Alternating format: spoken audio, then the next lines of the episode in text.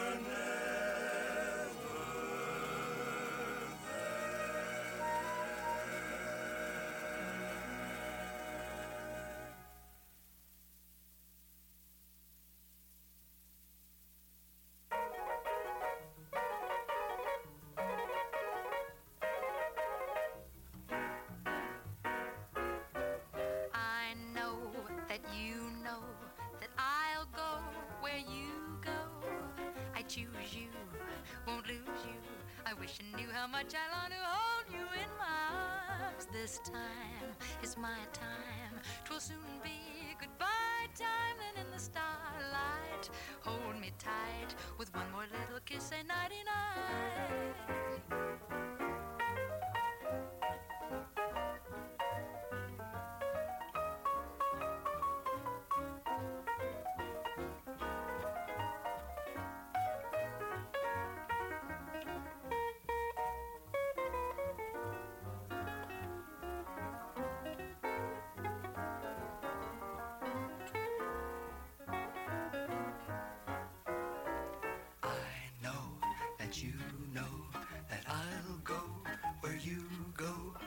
Choose you, won't lose you. I wish you knew how much I long to hold you in my arms. This time is my time, 'twill soon be goodbye time. Then in the starlight, hold me tight with one more little kiss, say nighty night.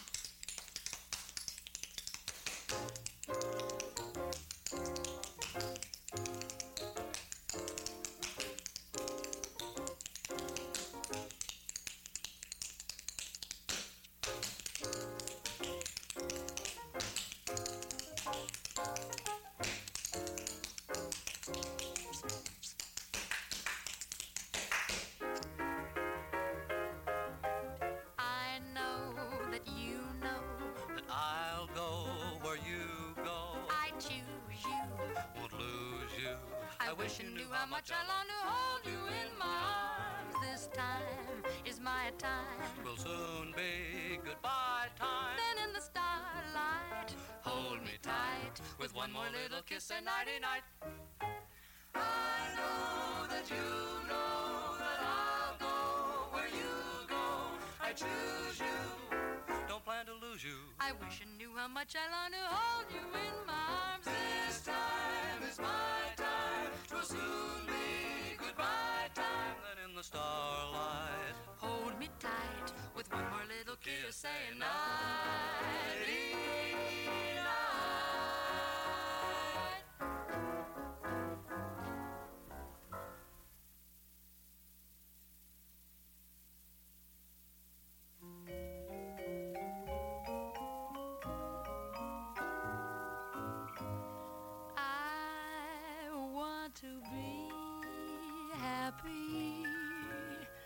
But I won't be happy till I make you happy too.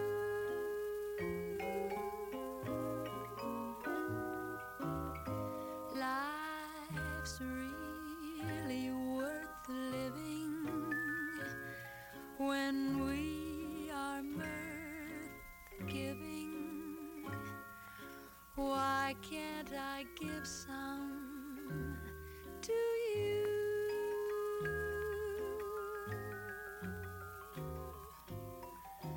When skies are gray and you say you are blue, I send the sun smiling through.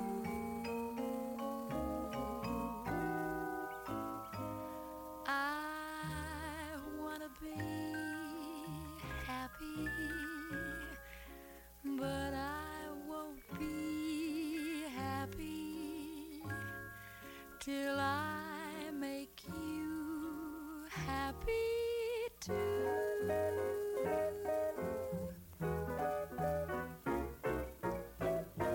I want to be happy, but I won't be happy till I make you happy too. Life's really worth living when we are mirth given. Why can't I give some to you? When skies are gray and you say you are blue, I'll send that sun smiling through. I want to be happy, but I won't be happy till I make you happy too. I will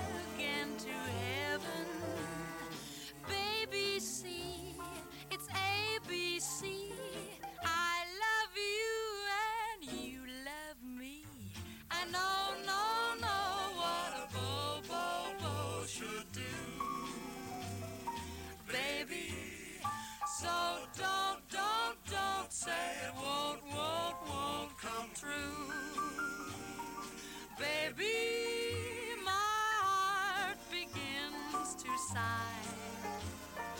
Die-de-die-de-die-die-die. So do-do-do. Do it again. Baby, what you done, done, done before. All right, everybody, and here is the one and only globe-trotting co-host. Hello, Patricia. Hello, Walden. Hi, hi. Everybody?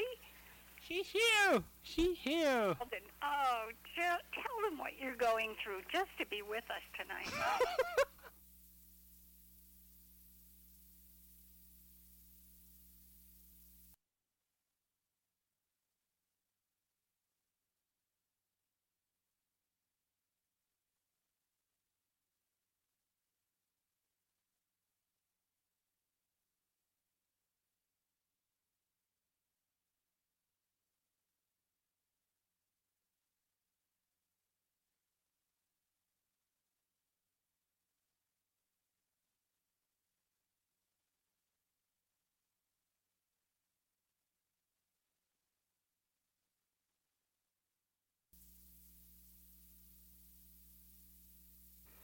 You know, problem. That's probably why everything sounds low. But anyway, anyway, so, you know, I was busy doing stuff. You know, trying to be a good person. And I was using my headset. My headset's used for the computer and also for the studio system. And six minutes before showtime, I started to have trouble.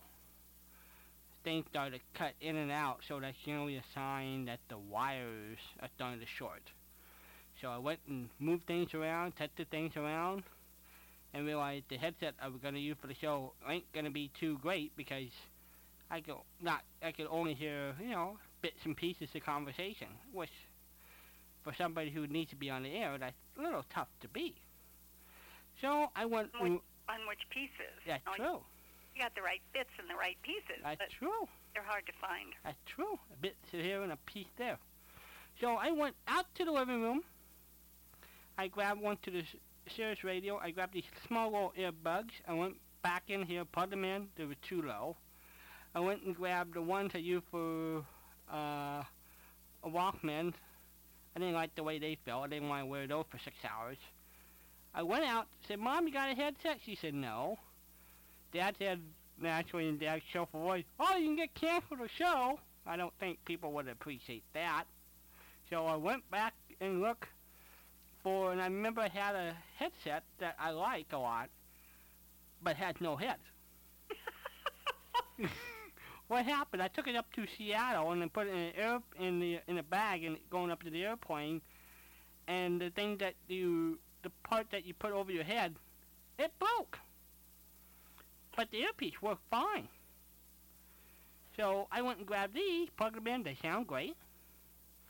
So I will be holding a speaker to my head. You need to, you need to put these up against your head, uh-huh. Put earmuffs on top of them. Or what I really should do is put Scotch tape around my head and, and hold it back. But problem is, after the show, that's going to hurt taking the Scotch tape off. Maybe you could Scotch tape the, the pieces that broke apart. I threw those away. Oh. No, see, you, you never throw things away. until until you haven't needed them for twelve years. Then you can throw them away, and on twelve years and one day, you're going to need them. Well, I, I, use, I use the stuff that I think is good of the stuff that's broken, you know, and that's how I, I operate. So, so you can be with us for a while? I'm going to be with you all night long. Just holding my head. Oh, my goodness, as Shirley Temple would say. Oh, my goodness. Grief. You are so cute. Thank you, my dear. Anyway, Patricia is still on the road, and you can still give us a call at the same number. This number is always good for Patricia on Saturday night at seven one four, five four five, two zero seven one. seven one four, five four five, two zero seven one. Give us a call. It's a Saturday night, October the fifteenth. And somebody's going to take us up on that challenge, so I move this hand over here and say hello there. Yeah, see, you got to learn how to do all that and then decide how it's going to be the next twenty-six calls. Everybody's gonna call me because I'll be the one hand, the one-armed bandit using one arm to switch all the dials, knobs, and things on this board. It's gonna be perfect. And the other arm holding. You know what you need? Yeah. Well, of course you couldn't use that either. It's maybe like a just a a, sm- a small speaker that you could put somewhere, but then you'd have feedback. Well. Yeah, yeah. Everybody will hear us. Everybody will hear it. Two seconds delay, and that would just drive everybody nuts. Right. We don't need that. No. It, they're not so listening to me anyway, so like, I don't need to have the doubles. Double so we don't. So. We don't have anybody except Kurt out there. That's true. Well, you don't know because nobody's clamoring yet because they listen to the music and then and then now they're all getting up and going over to their phones. So they'll they'll be they'll be trickling in, I'm sure. Uh, I think so. They you know they get they're popping up their popcorn and saying. Walden Patricia must not have a guest. That's why they haven't started right at seven thirty. Right. Yeah. Yeah, that's, that's probably what it is. That's probably true. Well, I've been having, um, and the reason I, actually I was going to wait to call, but I thought I better call now because I've been having um, a, a difficult last three days. I don't know if it's the new chemo, which, you know, um, but um, I uh, have been having very increased stomach problems, and so um, I'm, I don't know if it is the chemo or, or what, but the thing is I'm pretty much with, stuck with taking it at this dosage until it runs out, which means potentially having the problems with my stomach until Halloween. So I don't know, but... Okay. I haven't I haven't had this much problem since I was really sick last year, so um, I'm kind of hoping it gets better, but I'm not. What I, you, what would you just generally do when that happened? Could you just lay down well, for a yeah, couple hours, basically? Well, yeah, but I mean the thing is, you know, I mean, I'm I'm basically you know up and down all day and all night, yeah. or however long, and so, um, you know. Um, I, I mean, I've gained. I've been re- doing really well, and I have. I've gained. I've gained my weight back and all that kind of stuff. But I had lost about fifty pounds last year, um, just because you know I wasn't able to eat, and then you know was having the, you know, stomach problems all the time, and you know, which although I am getting exercise back and forth to the restroom, that's, there is that. No, you were you were feeling reasonably well last week, and you were so pleased. Yeah, I w- yeah, I was. And then um, either starting Wednesday or Thursday, then I started to have the extreme problems. And you know, the funny thing is, you forget how how bad it was when it was bad until it comes back and it's that way again, and you go, oh yeah, well I've been through this before. Oh. And so you know. Anyway, that's boring stuff, but um, do you guys know what you're going to be doing next week because of uh, F O T R? Yes, we do. We're going to have June Foray on live. Okay. Next Saturday night. Um, Look at Jay Squirrel. Yes, but uh, we will be broadcasting live starting at Uh, West Coast time Thursday at seven in the morning. Okay. And we will go until two o'clock in the afternoon Thursday, and then Friday, Saturday start around five in the morning. Okay. And we'll go till about two, two thirty. All right. And then Sunday, if the Beals want to get up out of bed, uh, about six thirty in the morning, and I'll go for about two hours. Okay. And that will basically cover pretty much all the panels. If you go to F O T R dot net, everybody, click on current schedule, uh, then you can roam through all the panels in the discussion. So we'll be broadcasting those. I don't think we got any permission this year to do any of the recreations, and most of them are at night. So, um... So it won't affect what we do on the nightly live show Friday, Saturday, and Sunday, but uh, it'll be new stuff during the day. Okay, yeah, that's great because um, I was trying to figure out, you know, how I could set up to tape it, but that's that is the exact information that I need to set up the um, the replay yeah. to, to uh, tape that. Right. You know, you might want to put it up just a, little, a few more minutes sooner than that, just in case the Beatles get on a few minutes before show showtime. Right. But, but if you uh, if you go to anybody's really curious, go to F O T R dot net, click on current schedule. Whenever you time you see the first p- presentation, figuring we're going to be on about fifteen minutes before then. It, about about that, your time. I think we're not going to broadcast the first one uh, on Thursday. That's why we'll, you know, it, it will be at seven o'clock West Coast time, time we're up and running. Okay.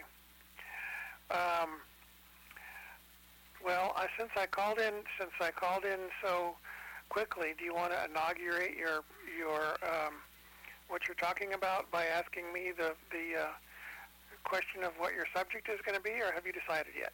I have decided our theme. Okay. I'm so glad you asked. How did you know I was waiting for you to ask? You're going to know the theme before I do, Kurt. I, okay. Well, Walden doesn't know it. As a matter of fact, until forty-five minutes ago, I didn't know it either. Okay. Oh, okay. I really had to think about this one this week, and I, I thought, can't have food for the forty-fourth time. I cannot have food. Okay. Question is, what was the neatest place you have ever been? Anything from an amusement park to a national park, grandma's house, the beach, a lake, birthday party, library, just anywhere at all. What is the neatest place you've ever been? Well, as a matter of fact, my goal, which of course I didn't ever really plan I could do, but the one thing that I would have wanted to do when I was younger was I would like to have gone on every roller coaster in the world. Oh, my word. Um, because I love roller coasters. You'd still be there. Uh, yes, I would. Well, and of course, with with the multiple myeloma, of course, I wouldn't even dare go on any one of them now, uh, just because you don't know, because, you know, what multi- what myeloma does is it can put little holes in your bones. Mm-hmm. So you cannot, you know, assume that they're going to be uh, integrally intact. And so you, you know, I couldn't take the chance. And I'm old anyway, because I'm fifty-nine, so I'm too old. Because when I went to State Line roller coaster in California slash Nevada, um, when my uh, stepson got married, it was a wonderful ride, but I felt it for two weeks after that. And so I had to say, nope, that's the last time I, I can go on a roller coaster. But I love roller coasters and, and uh, fast rides like that. Um, and uh, so that, that, you know. So what is your favorite fast ride of all time? You know, I don't know which which roller coaster it was. Um, actually, actually, I think one of the... the The best rides and one of the, the wildest, most fun rides was the one at State Line. Uh-huh. But things were flying out of my pockets, and uh, I I remember when I went to Magic Mountain um, with my my uh, transcription supervisor, and she said, you know, you want to sh- be sure and keep your eyes closed so you don't lose your artificial eyes. And I said, yeah, that's true. so... So, you know, and I didn't. Um, but uh, I I don't know. Like I said, I think State Line was one of the best best rides that I ever ever went on. And um, like I said, I felt it for weeks. At the concession, underneath these rides, and catch the stuff that's falling out of people's. Yeah, uh, yeah, you're right. I mean, I mean, this is better than going through somebody's sofa for change. Yeah, yeah. Wow. Yeah, because the, the actually because the stuff that was flying out flew out of my shirt pocket. Oh, so, see, this good stuff. Yeah, yeah. Um, so yeah, that's that's. Um, you don't have to strap yourself down for this kind of a ride. You have to strap your clothes up. Yeah, you have to. You have to. Well, you have to to make sure that the, the that you're you have to strap your pockets closed. That's right. Gosh, and you sit cross-armed. Yeah, yeah, that's, that's that's pretty much it. Hold on to your shoulders. yeah, yeah, that's that's right. And cross your knees. Mm-hmm. Yeah, which which actually can be um, a little bit problematic, as you can imagine. Anyway, Um, so you're you're and you're globetrotting. So where where are you this time? I'm, well, I'm still at the north end of Florida. Oh. And I will be home. Oh yes. Well, that's good. Uh huh. I just have um, some cleaning up to do. Uh, the project is finished, and I just need to uh, do some cleaning up, and I will be home. Patricia will be singing "I'll Be Home for Christmas." Yeah. Yes, I'll be home for Monday. Well, see now, I'll be home for Monday if it's just as well as Christmas. So. Yeah, we ought to have Christmas. It, you know, like once a month, we need to celebrate Christmas. What do you think, Walden? You know me. Kind of a kind of a, a pre-Christmas Christmas. Yeah, you know, maybe maybe on the night that um, we're late, because what is it, the fourth the fourth Saturday of every month? Um, there's there's a special lineup before we get on, and maybe we could just make it special and have that our Christmas night. What do you think, Walden? Always a possibility. I'm open to that. I'm definitely open, open to everything. To that. You know that. I, I'm a the reindeer are going to be here. You'd say, okay. That's true. Well, you know, we, we got some, we got some special phone numbers so we can always call people, too. And uh, we have ideas. We're looking for ideas for celebrate Christmas this year, people. So if you got some uh, people to call, places to go, things for us uh, we can... Well, you and I have some ideas that we're going to be doing, but it would be terrific. Yeah. Have. I mean, we went last year from the North Tri- Pole. We went from the North Pole down to... Uh, Florida. To, and, and into a, and into Lebanon Avenue hometown. So we we we globetrotted on the phone pretty good. We did. Yeah. By the way, I don't know whether either of you know about, they had a twenty twenty last night about the Lakota Indians. No, no. And it was it was the Pine Ridge Reservation. Oh. Having having nothing whatever to do, of course, with Lemon Abner, and, and especially because it was in North Dakota or South Dakota, but it was the Pine Ridge Reservation. My gosh, I did not know that. I knew the Lakotas had a reservation there in South Dakota, but I did not know the name of it. Yeah, I didn't either, and and happened to hear that. Um, I mean, it was a very, you know, uh, the the poverty that they live in and all that kind of stuff is just unbelievable, and the fact that there are no malls, no, you know, and the way they're living, but. Um, You know, it was um, it was very interesting. Anyway, do you have questions this week? Yes, I do. I'm going to have to start recycling some of my questions. I'm running out. Oh, yeah. Until, until I have a chance to get out there and, and do stuff. Okay, I do have some questions. Hold on. They're here. They're here. I'm, I've got everything smooshed together on a single on a single document this week. So did Patricia remember to bring her electric cord and had her laptop? Oh, yes. Did, did, I'm, I, I'm glad it was still at the library. When, was it still there, Patricia? When you went, was, to get, was, went back to get it. I, it was still there, and today I discovered, finally, and I'll give you your question in a minute. I don't mean to... That's fine. ...turn here, but I discovered how people can actually lose laptops and go home without it. You know, and, and find out that everybody's credit card number or social security number for one thousand two hundred twenty-two million people um, went along with the laptop. I, I went to a different floor in the library, and rather than leave my stuff, you know, anything that, that is is precious to you, you take with you when you're in a very large public place. So I took my computer, I took my purse, and I, I had um, a little bag with me so I could put microfilm Uh, containers in there, you know, the boxes for microfilm, and I need two hands for that, and I got back upstairs and I had everything except my computer. Oh. And I ran back down. It's two flights of stairs, and I ran back down, and it's way in the back, and it was still there. Well, that's good. I mean... I was a very lucky person. It is incredible how easy some of those things can happen. Mm-hmm. That's the first time I've ever done something like that, and it's certainly not going to be the last. But boy, what a lesson it was that, you know, when, when you're juggling so many things in your arms, that you can let loose of something that's very valuable to you. Right.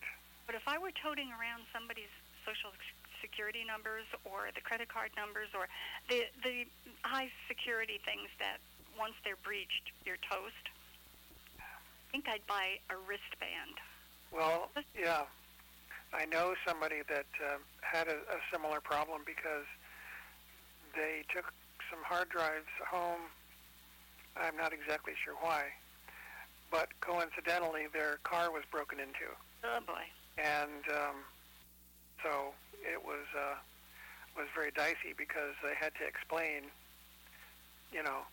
I lost your hard drive. Oh, boy. And all the information that's on it. Oh. Yeah, and uh, it was, that was, it, so yeah, I mean, and the thing is, you know, it's that weird coincidence that, you know, the day you happen to do that, your car happens to get broken into of all the other days that uh-huh. that it could happen. I mean, it really kind of makes you wonder.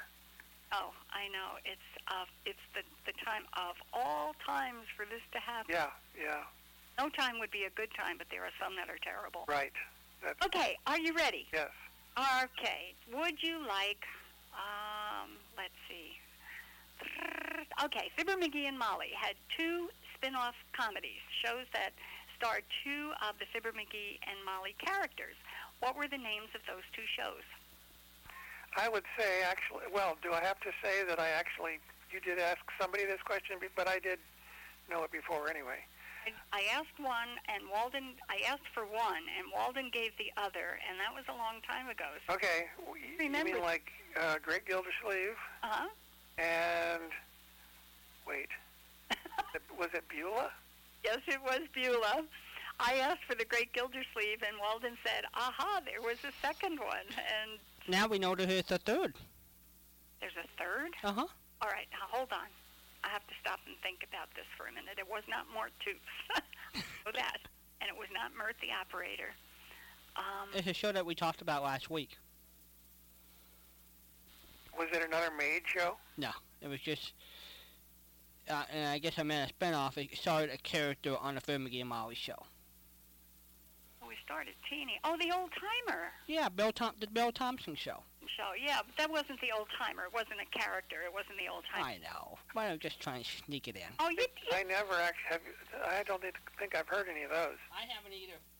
Kurt, he's going to give me a hard time tonight. Well, that's his job. He's going to try to make. He's been. She, I, I've been. Ho- she's been. She ran away from home. I don't know what else to do. He's he's had a lot of time to a lot of time to practice. So. Yeah. Yeah. yeah, yeah. You know, he's he's going to use this as a deflection. He can't hear anything, so he's just going to dish it out. Hey, hey, yeah. Hey. What'd you say? um, Kurt, I've got a note from last week. Let's see, where are you, Kurt? You want um, Suspense to go to the auction, right? And I have to send you Candy Matson or something space. What is what does it say? Space. Space. Space the Patrol? Word space in it. No, was it Theater Guild? Theater Guild. It was, it was, a, I know it was a theater, because... Most I, likely Theater Guild. I, I mean, oh, you know. No, space. Um, I'm, I, you want me to send Candy Matson to send space. Oh, that, oh. that's what it was. Oh, that's, uh. So what can I add to that? Uh, um, Candy Matson goes to you. What would you like this week? Uh...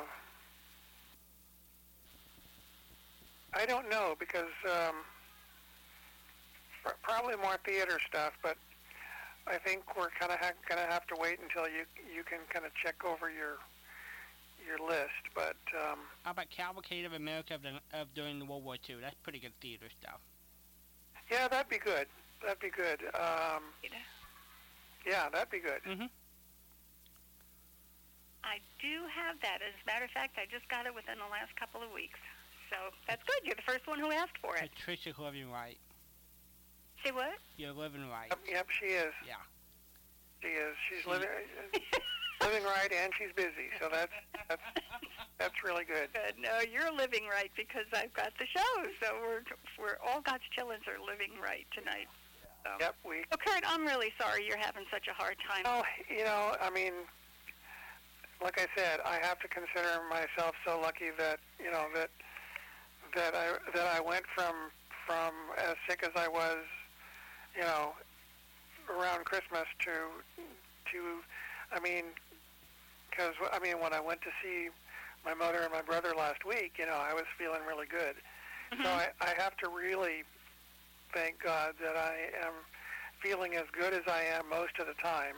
And it's just that in the times when you when you don't feel good, it's difficult to kind of to be aware that, you know, this too will pass and it will get better. So, you know, that's pretty much, you know, what I have to do is just kind of uh, get through it and do what else I can do. And then I hope when you call next week, you're going to be able to say, I'm doing better. Yeah. Oh, me too. Me too. But uh, anyway, I'll let you guys go so that you can have more people clamoring. Okay. Important that is. Well, clamoring, clamoring. Indeed. Yeah, yeah. Clamor, clamor, clamor. Quietly or noisily. And uh, it depends on what, what kind of shoes they wear when they make the call. That's right. Yeah. They, they, you you kind of get the flap of the... In, in California, of course, since it is California, yeah. You know, you always have sandals or Zorries. Or, or flip-flops, mm-hmm. yeah. Or flip-flops, yeah. yeah. And then, it, and it, which actually reminds me, have you ever noticed when you listen to when you listen to high heels? Yeah. That women ha- walk in all different patterns. Mm-hmm. With men, you're not quite as aware of it, because, but if they have like high heels or some kind of shoes that are actually, you know, you can hear the, the, the click as they hit the sidewalk. Sometimes there there are steps when you don't think there should have been any. You know what I mean? Mm-hmm. Yes. And I never quite understood that. But they're saying, excuse me, while they're trying to get around somebody they just banged into. Well, maybe, but but I mean, sometimes they're just walking, and, and there's like an extra step, and you wonder, where did that come from? Yeah. Anyway, that's uh, you got that one for free. And I'll talk to you guys later. All right. Kurt. Okay, Kurt. Right. Calling. Bye. Bye. Yeah, females that wear high heels, that's the watch out for those ankles. seven one four, five four five, two oh seven one. We're here. You would never hear my feet on a sidewalk. Uh... Okay, that's, that's an interesting question. Hello there, you're on the air. I'm going to call you while I'm wide awake. You are? Well, hi there, Hawaii. How are you? Well, let's see. What time is it um, here in Hawaii? Um, five fifteen p.m. Right. You, you haven't had dinner yet. What are you going to have for dinner? I'm going to go. I'm going to go to a, a little restaurant, I think, and have some fried chicken, maybe. You didn't they subtract six from eleven. Huh? Yeah, six from here. You didn't let... Listen, um, Patricia, you sound real good. Um, have you been eating at the hotel every night? I have been eating stuff like Kentucky Fried Chicken. Oh, gee. Well, you must be sick of it, then. Everybody has to do that once in a while, you know? Yeah, I guess so. Hey, listen, um... Did, uh, Walden, did you ever hear of screen directors? What is it? There were Screen Guild Theaters. One of my favorite series, yes. Great show. And then there were Screen Directors of Playhouse? Or Screen Director right? Playhouse, an outstanding series. Always, I would recommend that. I think those shows hold up even to today. Yeah. You got them in your stack? I got them stacked here right now. Oh, Patricia, do you got them in your stash? Yes, I do. Okay, good, because I'm going to, um, I got, I won't send you those in, but I, I think I can send you some stuff that you might not have, so. Okay, send me some really weird stuff, and I'm, I'm weird meaning nobody ever heard of it before. Yeah, you can send one hundred hours of baseball games. Yeah, right. Yeah, should watch it jump up and down for joy, right? You can hear me saying S words, S words, all the way over there. Uh, okay. Well, I'll, I'll think of something. Oh, I know. I got some hope. I know you got a lot of Christmas shows, but I'm going to send you some that I bet you don't have. So, so I'll even make your Christmas even more exciting, or merry, or whatever. Um, how's the weather where you're at, Patricia? It is fine. Let me check the temperature. Um, hold on. A little minute after first. Up. You're kind of noisy tonight, aren't you? Oh, my God, it's fifty-nine degrees out there. I'm, oh, it's cool. I'm, I'm so glad I'm not out there. I didn't think it was that low. I thought maybe the temperature would be like about sixty-nine or seventy or whatever. Well, let fifty-nine me, degrees? Let me see hmm. what it is. That's kind of cold. Are you are you are you in the hotel room? Yeah. You know, I, I bet I was telling Walden, it must be very frustrating for the people who are, who are trying to get hold of you at the hotel, and they can't get through because your line is busy in the room, and the uh, hotel you know. operator can't figure out how come for three hours her line was busy. You're the only people who know I'm here. What? Oh. You're the only people who know you're there? Oh, nobody's on hold. Nobody's on hold. Okay. So uh, when are you leaving the hotel? Um, tomorrow night or Monday morning. Mm. I bet you're looking forward to going home. Yeah, it'll be very nice. It's seventy-six there. It's fifty-nine up here. Big question, everybody. Will Patricia know how to get home? Yeah, right. How far is it from your where you live? About three hundred fifty miles. Oh, my gosh. Yeah, it's, right, it's um, about five hours, six hours, six hours. And you drove right through, or did you rest a lot or stop? Oh, no, I, I drive right through. Oh, my gosh. Well, that's one way to charge your car battery, that's for sure. That's right. No, I don't mind driving. driving. You didn't get lost?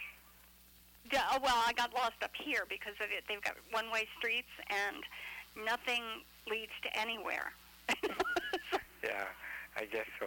Um, so, Walden, how's your... How's your ten thousand cassettes coming along? I, I, I am living under boxes in this room.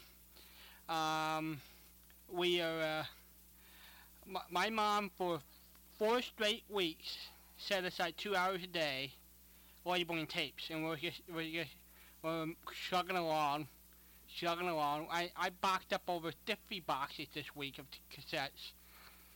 Um, I, uh, It's, it's amazing how much I can pack rack.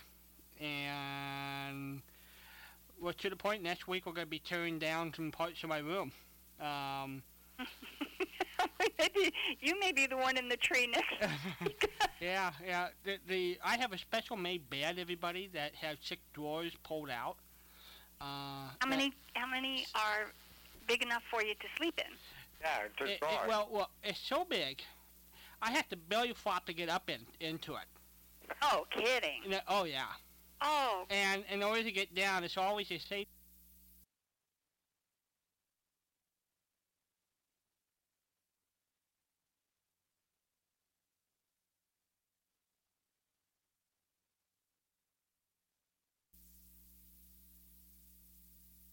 down. Hmm. And then that's... And then, uh... I go off and see Larry Gaffman, who will haul more stuffs over to his place.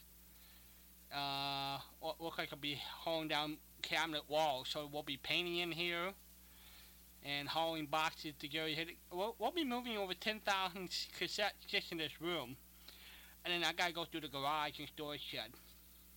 Oh my God! So it's and so my whole collection is backed up, except for the whole. Wa- wall unit. I gotta get to the. I got eight boxes of cassettes of one hundred twenty to one hundred forty cassettes each to get through this week to label.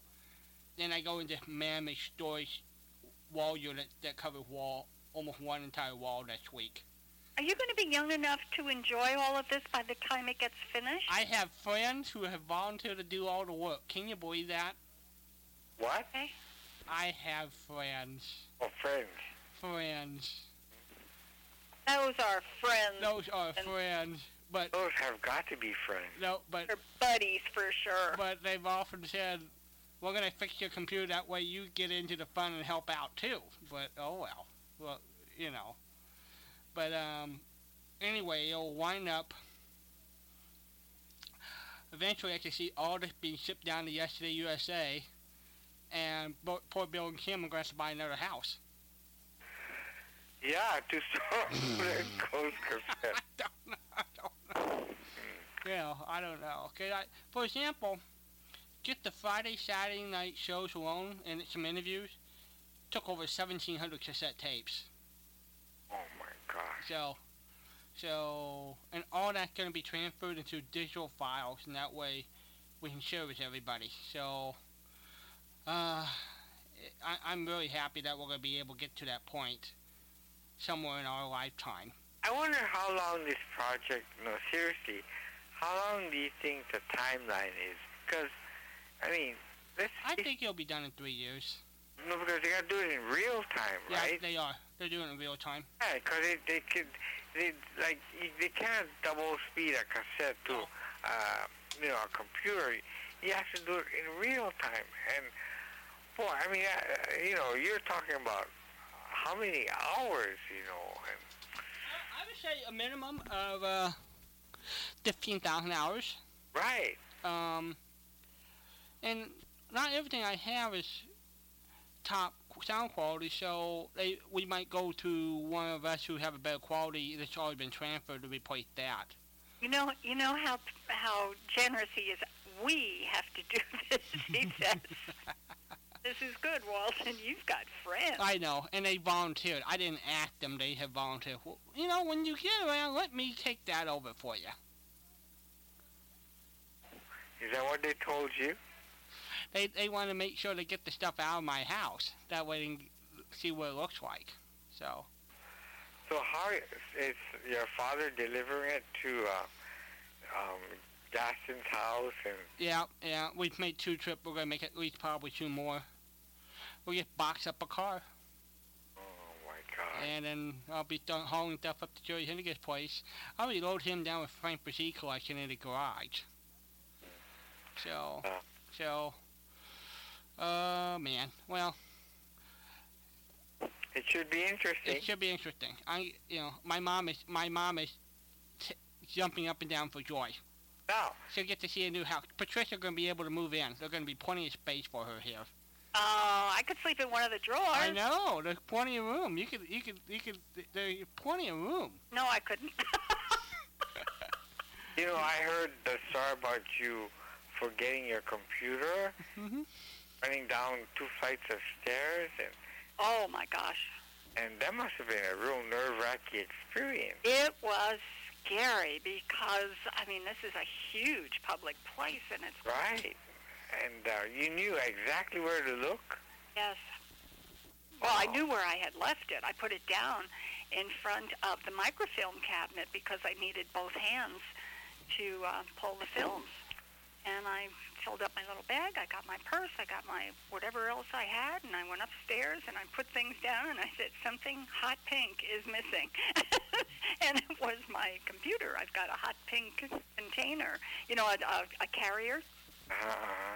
And I thought it was really smart because it's not only a nifty color, but if somebody walks out with something like that, it's noticeable. You know, if you walk out with a black bag or a round, you know, a brown bag, uh, you know, a, um, like a little suitcase with your computer in it, it's normal stuff. But you walk out with something that's hot pink, and you can find it.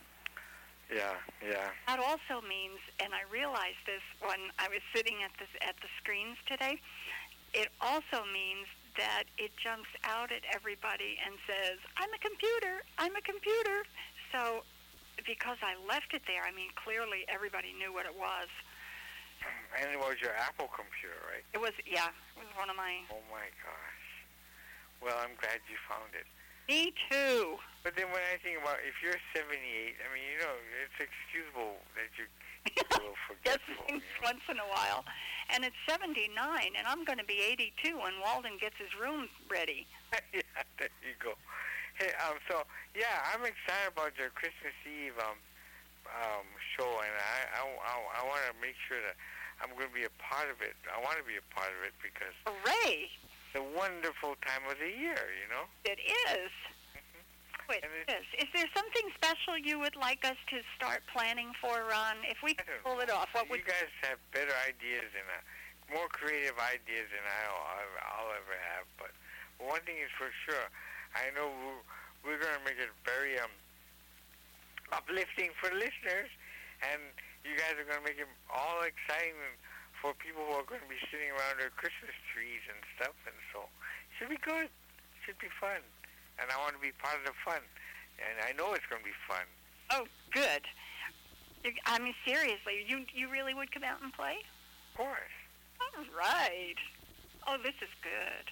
And I have my um, keyboard that has bells and everything, so... You've got all these wonderful sound effects. And harp and everything else. And oh. Yeah, so, you know, it's it's be, yeah, it should be a fun Christmas night, that's for sure. Now Ronnie can answer Patricia's tri- uh, her theme for the night. I think Ron would have a good answer.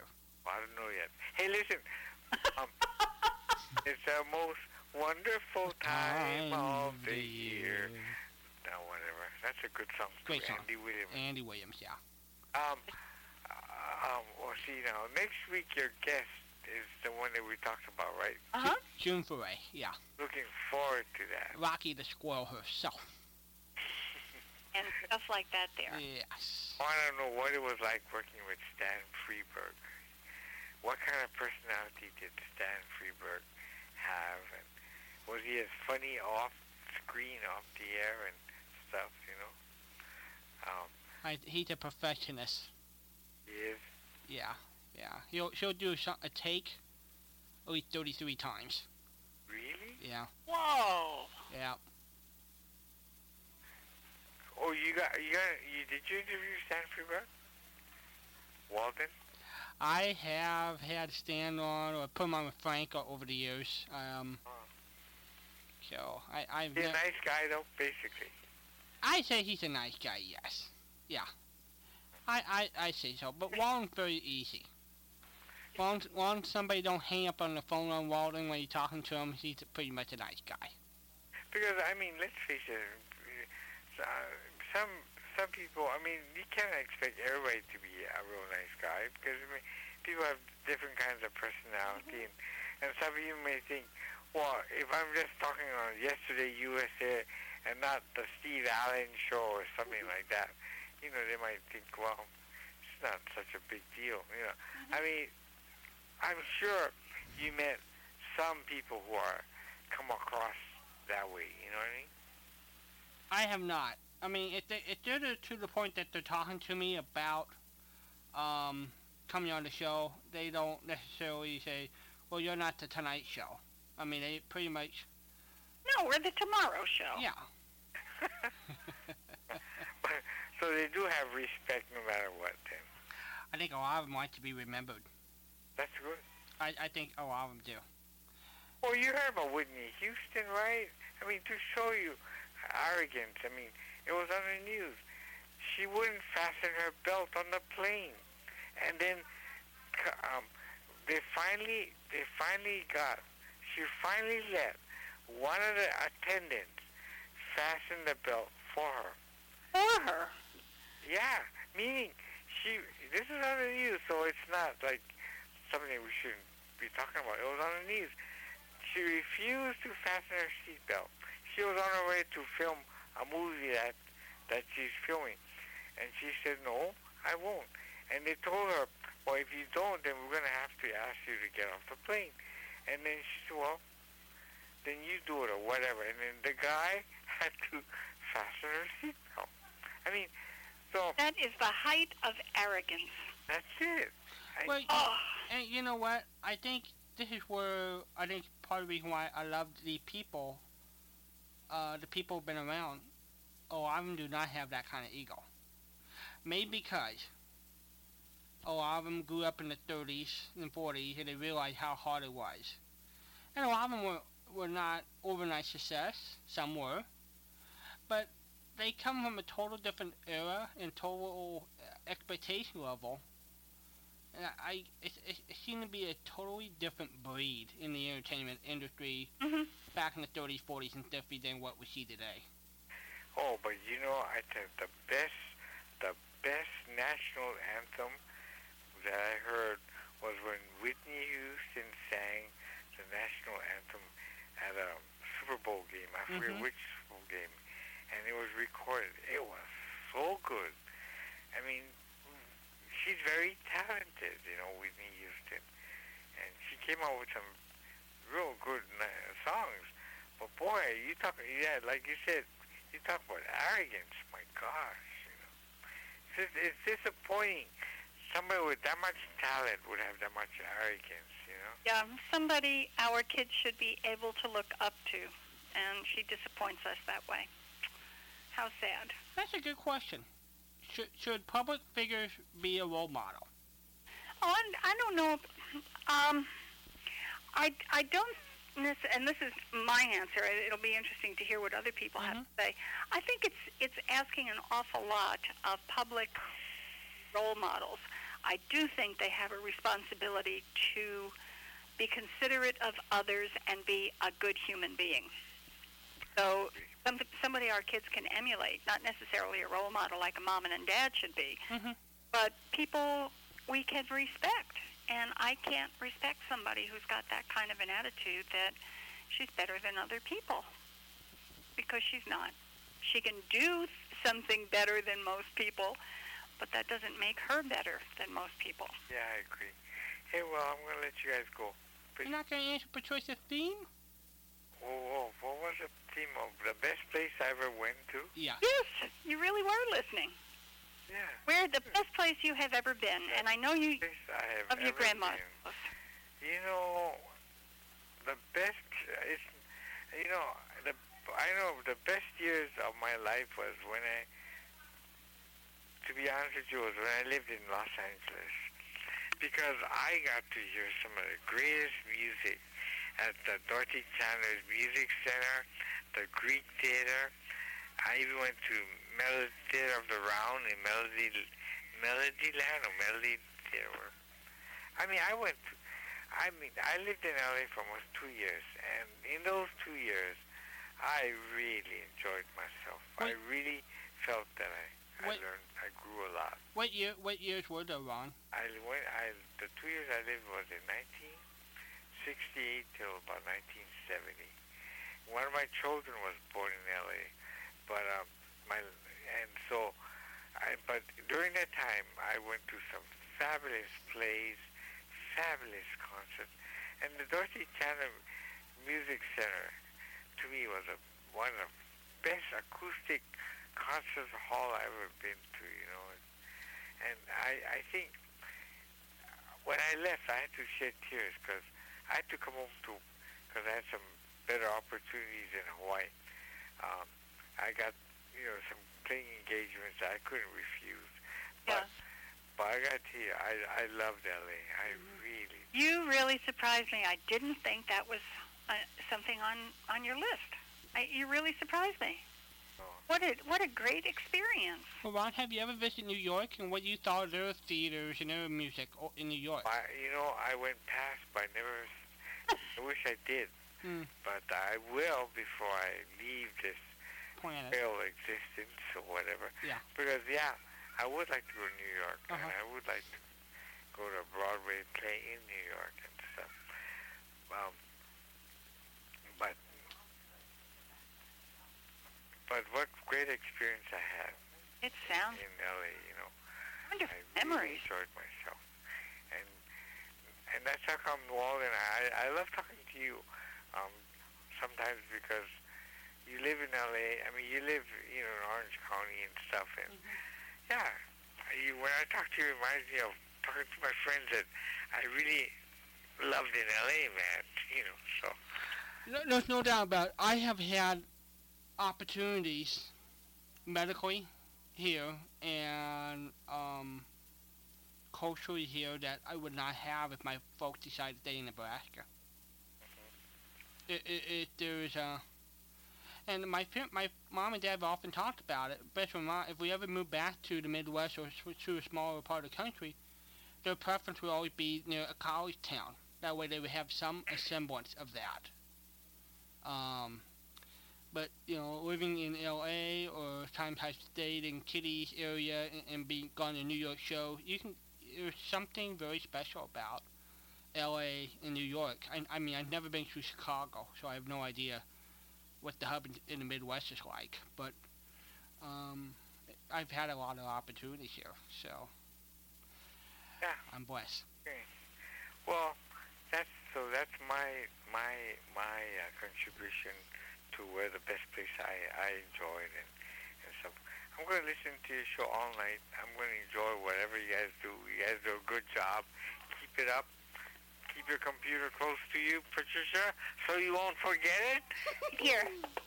You'll be in good shape. Aloha. Aloha, Ron. Ron, thanks for calling. And hi to Gail. seven one four, five four five, two oh seven one. The lady's in the house. Give her a call. Lady's in the house. She's in the house. This is good. And I'm putting out my plea one more time. I know we've got people out there who have never called us before, and I would just love to hear from, even if it's just one new person, just one for tonight. Or you are, if you have never called us before, please pick up the phone and say hi. All you have to do is say hi. Maybe somebody's saying hi. Hello there. You on there? Yeah, hi. It's Ralph. How you guys doing? Ralph, how are you? I knew it was you. All's well. All's well that ends well. Yes. But the Yankees didn't win last week, Ralph. I'm sorry? The Yankees did not win last week, though. Yeah. I know. No, not, nothing much here. Uh, that's true. More S words. I'm going to have to live with this forever, right? Yeah, the only thing happened around here, uh, Tony had to have a uh, toenail removed. Well, um, believe it or not. Are you being nice to her? I'm always nice to her. Um, extra nice. She's, she's very fortunate. Oh, my gosh. So, so are you telling me when you two got married, she got the best end of the deal? Mm, nah. Okay, okay. I'm glad you're out of the doghouse. fifty-fifty. Good. Good. You are good. What are you guys talking about tonight? I just tuned in, really. Oh, boy, you're late? Oh, you're going to have to give an accounting of yourself, but I'll forgive you and ask. Well, I was doing the dishes and stuff. Oh, ha, ha, ha. What did you have for dinner? Night. What do you have for dinner? Uh, tonight we had a oh chicken with tomato sauce and onions and stuff like that. And it was really good. Uh, Eight hours. Plus rice with corn mixed in. Wow. Sounds great. But you ate our chickens? Oh yeah. Chicken's not chicken not safe around here. You ate our chickens. Thank goodness my little chick isn't there. Boy. Okay. Yeah, you know, the, the the kind of chicken that you have, I understand they're very hard to to, to cook. They come out rubbery. They're pretty hard to chew. They do come out rubbery. Oh, gosh, you're too much. Okay, the theme for tonight. What is the neatest place you have ever been? And I don't care if it's an amusement park, a national park, your grandmother's house, a birthday party, just anything at all. What is the neatest place you've ever been? More, you know, the, the neatest place I've ever been, I, I got to say it was uh, Florence, Italy. Wow. Tell me about it. What a great town. Tell me. Well, it's, um, you know, all the, all the old workshops from the uh, great sculptors. Uh-huh. And the, the sculptures that you see in Rome, most of them were made in, in Florence, and the workshops still exist. Oh, my. Go and, you can go and see them. Wow. Just in general, it was uh, it was much cleaner than Fran- uh, Paris. It was much cleaner than Rome. It, it was just a nice city. How long were you there? Uh, we were there a little over a week. Oh, so, you know, that's really, a, for a tourist, and of course that's what you were, having a week in a place like that is really a long time. Most people don't take the time to have a good time in a place like that. Yeah. No, I, I will not rush through a vacation. If I can't stay there uh, a good amount of time, I just don't go. So we had we had a week in, in uh, London, Paris, Rome, and Florence. Not, not in that order. Way to go. So Florence is at the top of your list. L A for the music and all of the great stuff is on Ron's list. Kurt in in um, California loves roller coasters, and roller coasters was his thing. This is fabulous. Everybody is is tossing in so many different things. Yeah, well, you know, it's uh, when whatever you really get the biggest kick out of. Exactly. Exactly. No. But it's it's a lot more diverse than I thought it would be. Hey, Ralph, isn't one of the cities below sea level? Uh, is it Florence or is it one? Is it? Well, I'm trying to remember what city in Italy. Venice, is, probably. Is it Venice, right? You, you know, yeah, I know Venice is. Wow. We were supposed to go there, but we didn't have time. Mm. And you can't swim. I, I'm not in that stuff. I understand it's pretty pretty nasty. Yeah, it is. Everything goes in there. Yeah. Uh, I've heard of stuff coming out the second floor windows. Yes, it's constantly flowing. Yeah, but too um, funny. Too funny. Are you in the market for a question tonight? Uh, sure. I'm, I'm always, uh, I'm always looking for a challenge. Mm-hmm. You had to think about that for a minute. All right, let's see. You want, you want something, um, comic books or products or old time radio? Mm. Well, let's try products. Oh, products. Okay, let's see. Products, products. That's kind of. Um, let's see. Products, products. Gee, I don't have very many. Rice-a-roni. Do you know how rice-a-roni got its name? Uh, I know they called it the San Francisco treat, and they had a box car, a uh, cable car uh, was part of their advertisement, but I don't know how they got their name. Well, I think you got fifty percent of it. You did a Walden here, but you got you gave me more than I expected. Rice-a-roni. It's half pasta and half macaroni. So you got, I'm I'm sorry, half rice, oh, half pasta. Half rice, I got you, rice-a-roni. Well, it makes a lot of sense. Right, rice and macaroni, and they shortened it, rice-a-roni. Yeah, it makes a lot of sense. Had I, had I thought about it more, I, I probably would have got it. It's kind of, kind of makes sense. It makes sense, but I never would have gotten it. You did good, and you remembered oh, the cable car. Good. All right. Now, uh, that brings me to the next question.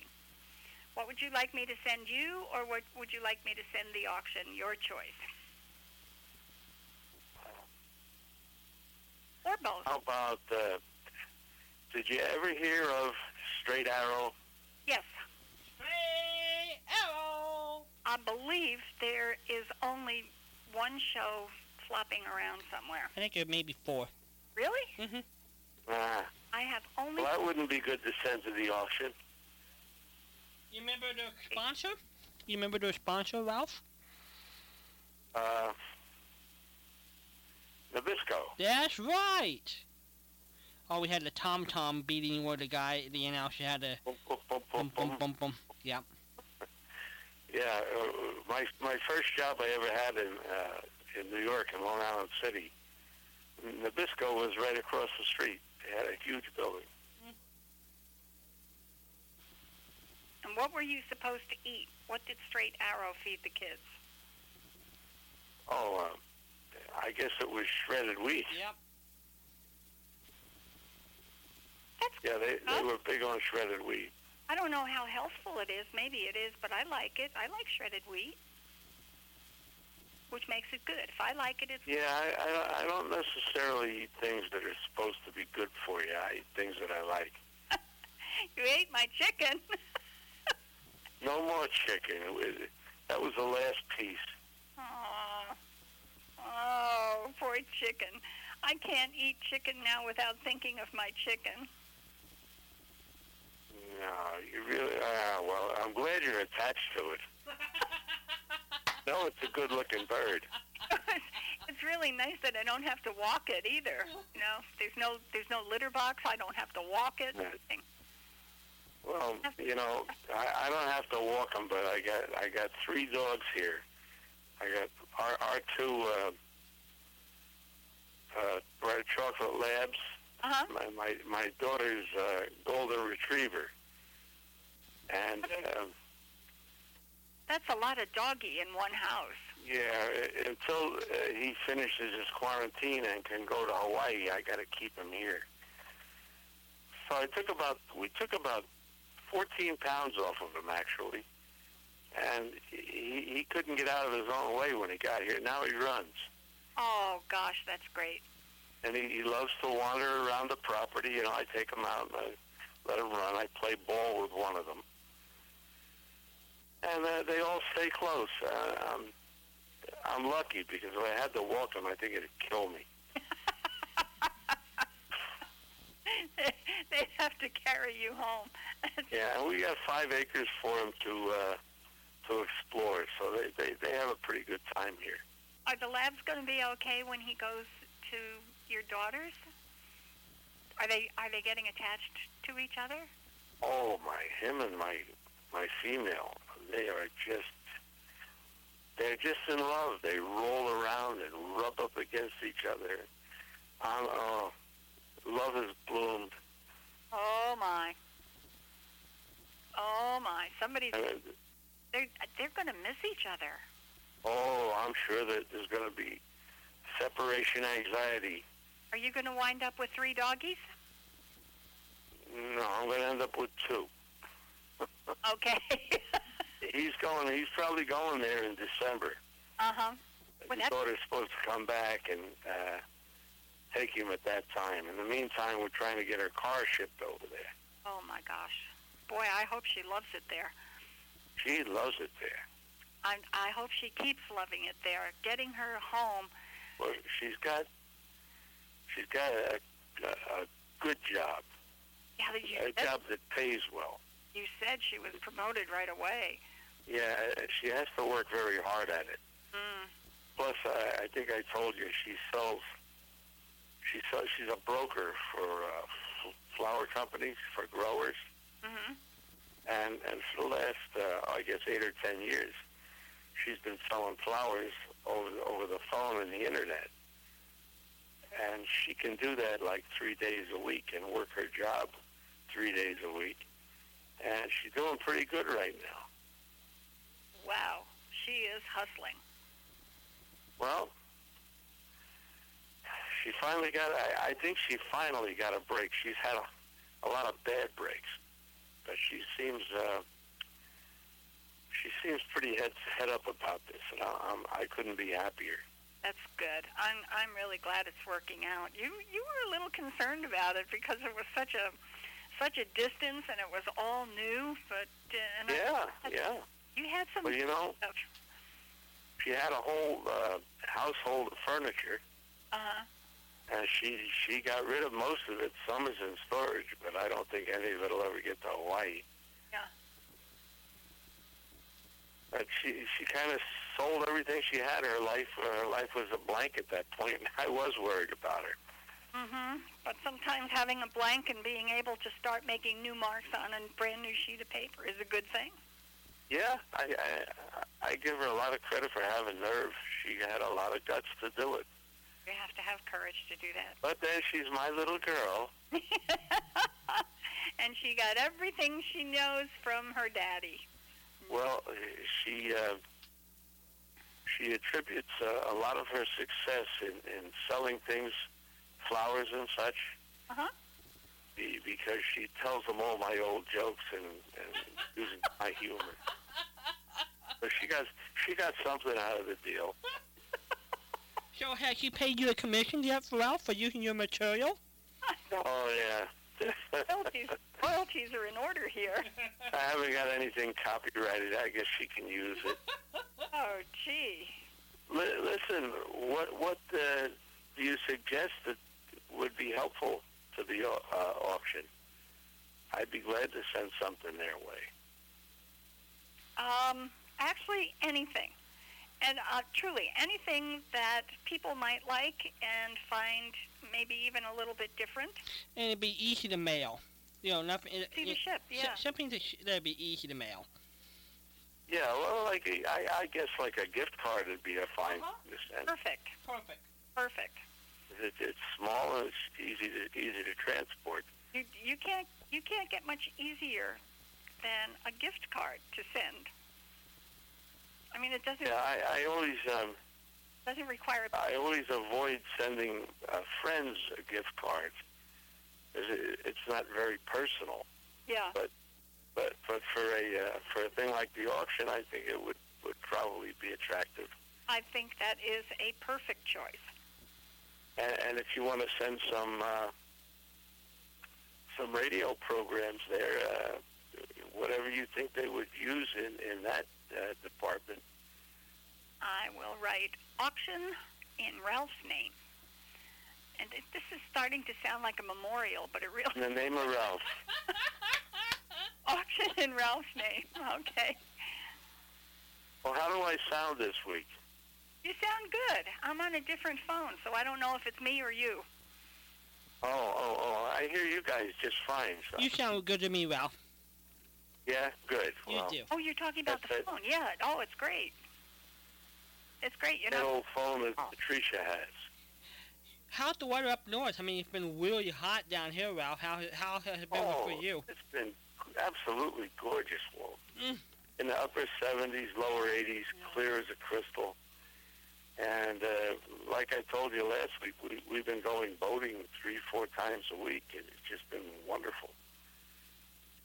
So when do you think when do you think it'll get too cold? Will it be around Thanksgiving time? When do you think the weather going to be? You know, uh, we're running a little bit late right now. For okay. It. I expected it to be colder than it is. Mm. But we're having what, what you know they refer to as an Indian summer, and I really love it. Good. Uh, hopefully, sure. Tony's Tony's foot will heal up uh, within a week or so, and we'll be able to go fishing again before the season's over. Good deal. That'd be good. Well, okay, I will send, I will scout out, I will scout around for straight arrow. That's a good one, Patricia. And uh, I'll find something really interesting to send in to the auction with your name on it. Yeah, yeah, uh, that, I, I'd love to do that. Sounds and uh, uh, I've been here, I've been hearing them, you know, talk about it. Mm-hmm. Sounds like they really have their hands full. Yep. The auction. His wife being uh, sick. And yeah, she's not been uh, not been feeling well at all. Oh boy, I can re- I can relate to that. Last year, I didn't think I was going to be here this year, but I really made a good recovery, and I feel great. Very grateful. Well, we're glad you're here, Wow. Yeah, I am too. You know, uh, I had a bunch of great doctors, and I had a good, real good experience with them. We're awful glad you're here. Yeah. Yeah, what would you do without me? I don't know. It just wouldn't be the same. Well, I mean, of course it wouldn't well, be the same, but I mean, it wouldn't be the same. I can tell you, you, you two have really become a part of my life. You've been around. Well, we're family. Yes. No. That's how I. That's how it feels. Mm-hmm. Yep. Family. Did, did uh, you by any chance get my uh, Halloween card? Oh, I did, but I haven't opened it yet because I got it in Hotmail, and I have to do a couple of things to get there. But yeah, yeah. It, it's kind of uh, my wife's cousin in Australia sent it to us, and I, I thought it was pretty good, so I passed it on. Well, I'll have to when we take a break later. I'll click on it and see what uh, kind of stuff you sent us. Yeah, oh, it's it's kind of cute. And stuff like that there. Okay. Well, uh, listen, I I don't want to take your whole evening up. I appreciate you being there, and it's been real good talking to you. Oh, it's always fun talking to you. Thank you for calling. All right, good night. Good night, Val. Bye. Bye, Tony. Night, Walden. Bye, Val. seven one four, five four five, two zero seven one. Good night, Mary Ellen. The lady's in the house. He here. And one new family member. Gotta have one new family member. And if you're too quiet to call this week, send an email. That way, Patricia can sugarcoat the bait for you to call in the future. I can say. Uh, hello there. You're on there. Hi, Walden and Patricia. My name is Eva, and I am also known as Polly the Parrot on the Treasure Ivan show. I'm oh my Ivan's wife. Gracious. Oh, hello, Polly the Parrot. Are you guys, are you still in New York? You guys haven't made a big trip yet? Not yet, not yet. He's flying out on November sixteenth from New York to California, and I promised my grandmother, who is getting close to one hundred years old, that I would spend one more Christmas at home. So I'm going to join him in January. Wow. What a, uh, that is so sweet. Wow. That is so sweet. Where uh, is your grandma in New York? No, she lives in Delaware, uh, where I grew up. So on the East Coast. You're you're just you're leaving the familiar in New York in in the um, in the village. You're in the village, right?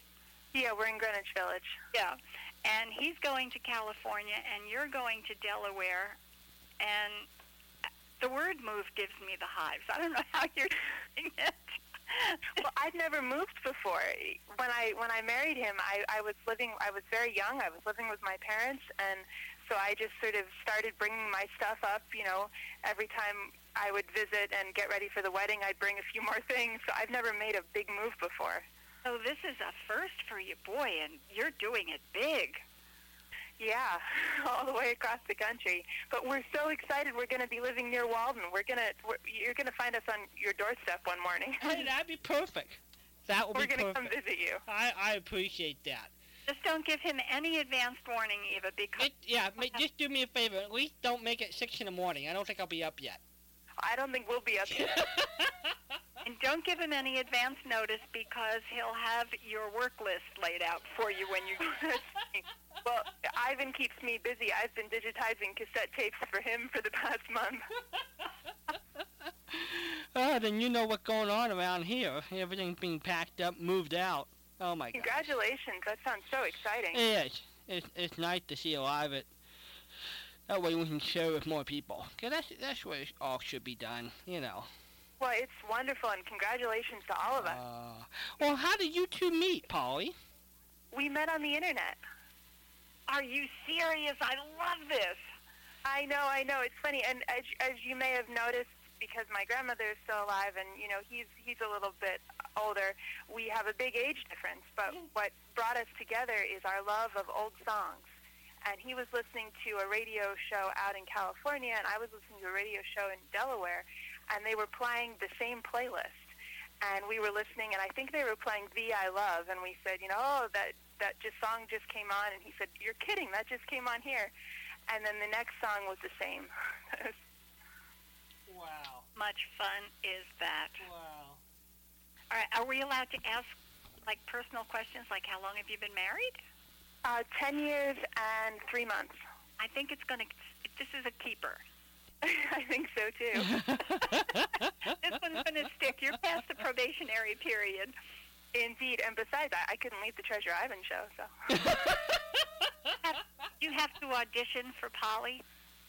Well, I, I, actually I did. He he had somebody else lined up to engineer the show, and she did a great job of it, and I kept saying, come on, come on, give me a chance, too, because I knew we could do it from, from our house, and it would just be easy and comfortable, and so he gave me a chance, and he said, you know, this, this isn't half bad, and, and we've been doing it ever since.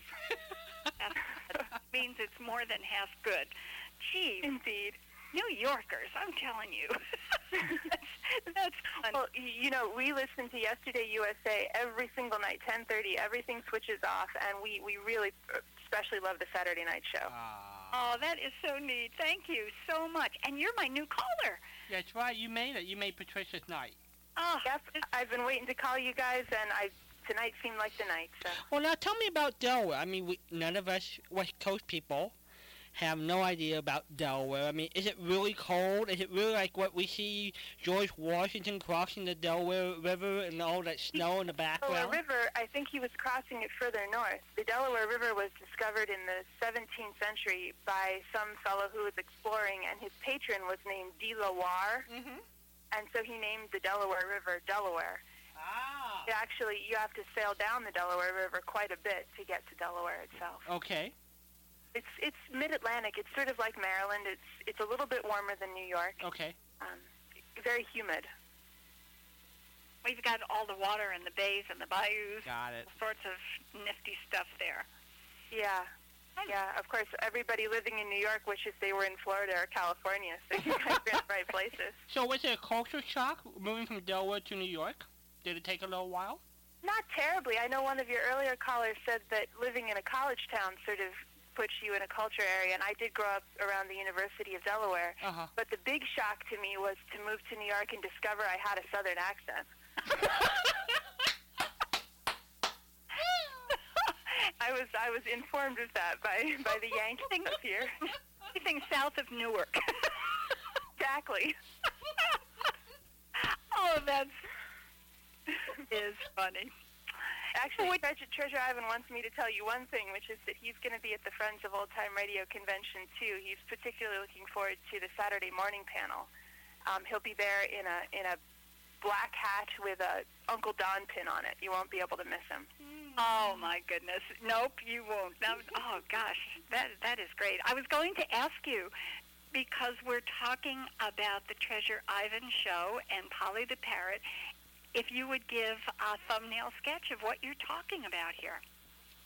Well, sure. The, um, the Treasure Ivan show is something that, that Ivan started doing about twelve or fifteen years ago out on a low-power station in California, and he was playing children's records that um, he remembered from his time helping his parents run their nursery school in the San Fernando Valley, and things like Woody Guthrie and Marcia Berman and Frank Luther and Tom Glaser. Um, and now a fellow named David Bonner has written a wonderful, wonderful book, um, and I think um, it's called Revolutionizing Children's Records, and I think David might actually be at the Old Time Radio Convention this year. I'm not sure. But um, now Ivan, you know, had this for show for a while, and then uh, things sort of fell through. He moved, the radio station closed, and he'd been thinking about it for years and years and years, and then we found Yesterday U S A, and it just clicked. So... Well, we are so glad you come in. And well, now, how did you fall in love with the music? How, were there, did you were you raised by your grandmother on it? How did you fall in love with it? Um, I don't actually know. I just I never connected with music that was popular in the eighties and nineties, and I just I like the old stuff. Mm-hmm. Kindred spirits. What can I say? Indeed. Yes. I, I think we all are. Yeah. Yeah. You know. There's something very romantic, something very nostalgic, and something, uh, you know, it, it has so much going for it. And we can understand the words for crying out loud. So what can I say? Right. And, and it's just such great craft, you know, beautiful prosody, beautiful songwriting. Oh, I know. It, it's wonderful. Music touches all of the senses. You can feel music. You can smell music, you hear music. It's it's just a, a wonderful medium. Touches it is everybody. Okay, Eva, you know what this means, of course, and and I'm I'm not pushing. I just want to say it before I forget, because I'm seventy-nine years old, Ron. I forgot my computer in the library. seventy-nine years young. Yeah, Ron tells me I had my birthday this summer, so I must be seventy-nine. Well, happy Penny. Birthday. Thank you. I'm not really seventy-nine. Honestly, I'm not. Um, but because she's you're... not even twenty-one yet, so what can I say? Okay. Not twenty-one yet? You're not but twenty-one yet. There are an awful lot of people who are worried now. Statutory stuff. Um, because you are a first-time caller, I get to send you some radio shows, and I know... You like detectives? I do, I do. I, I love detectives. Um, and I'm trying to think who who my favorite detective is. I would probably have to say that Richard Diamond is my favorite detective. Really? Oh, that's interesting. Why? What is there about the show or Richard Diamond you like? You love him? Um, I like the writing. I like Blake Edwards. I like his style. Um, and I'm also a big fan of Broadway Melody of nineteen thirty-eight, I think, or thirty-three. I think it's thirty-three, and Dick Powell plays the yeah. lead. We're hoping to have the uh, gal who runs the Dick Powell blog blog on our show in a few weeks to talk about oh, Dick Powell. Wow. Yeah. I didn't even know there was a Dick Powell blog on. Uh-huh. I will look forward to hearing that. So, two days before you move is what we're hoping to have that set. She'll be on. Be listening. Yep. It, now, if, if Dick Powell's birthday was... The fourteenth or the tenth? Uh, I know she's two days away from it. I think it's the fourteenth. Yeah, I think we're going to have her on the twelfth, and I think Powell's birthday's the fourteenth. Was the fourteenth? Yeah. Okay. That's it. Oh, wow. I know there was, I remember there was, when I when I found her, mm-hmm. I remember there was, or not her, when I, I found the information on Dick Powell, I know that there were two there were two days between the interview and his birthday, but I couldn't remember which side of the two days. So I think yeah. the fourteenth. But so she'll be with us November twelfth. I hope. Oh, boy, I'm going to mark our calendar. That sounds really neat. Yeah, and boy, you know, she is so sweet and so articulate and just appreciates Dick Powell so much. And um, it's it's really a joy to listen to her. Walden had her on and interviewed her about, was it about a year ago, Walden? About a year and a half.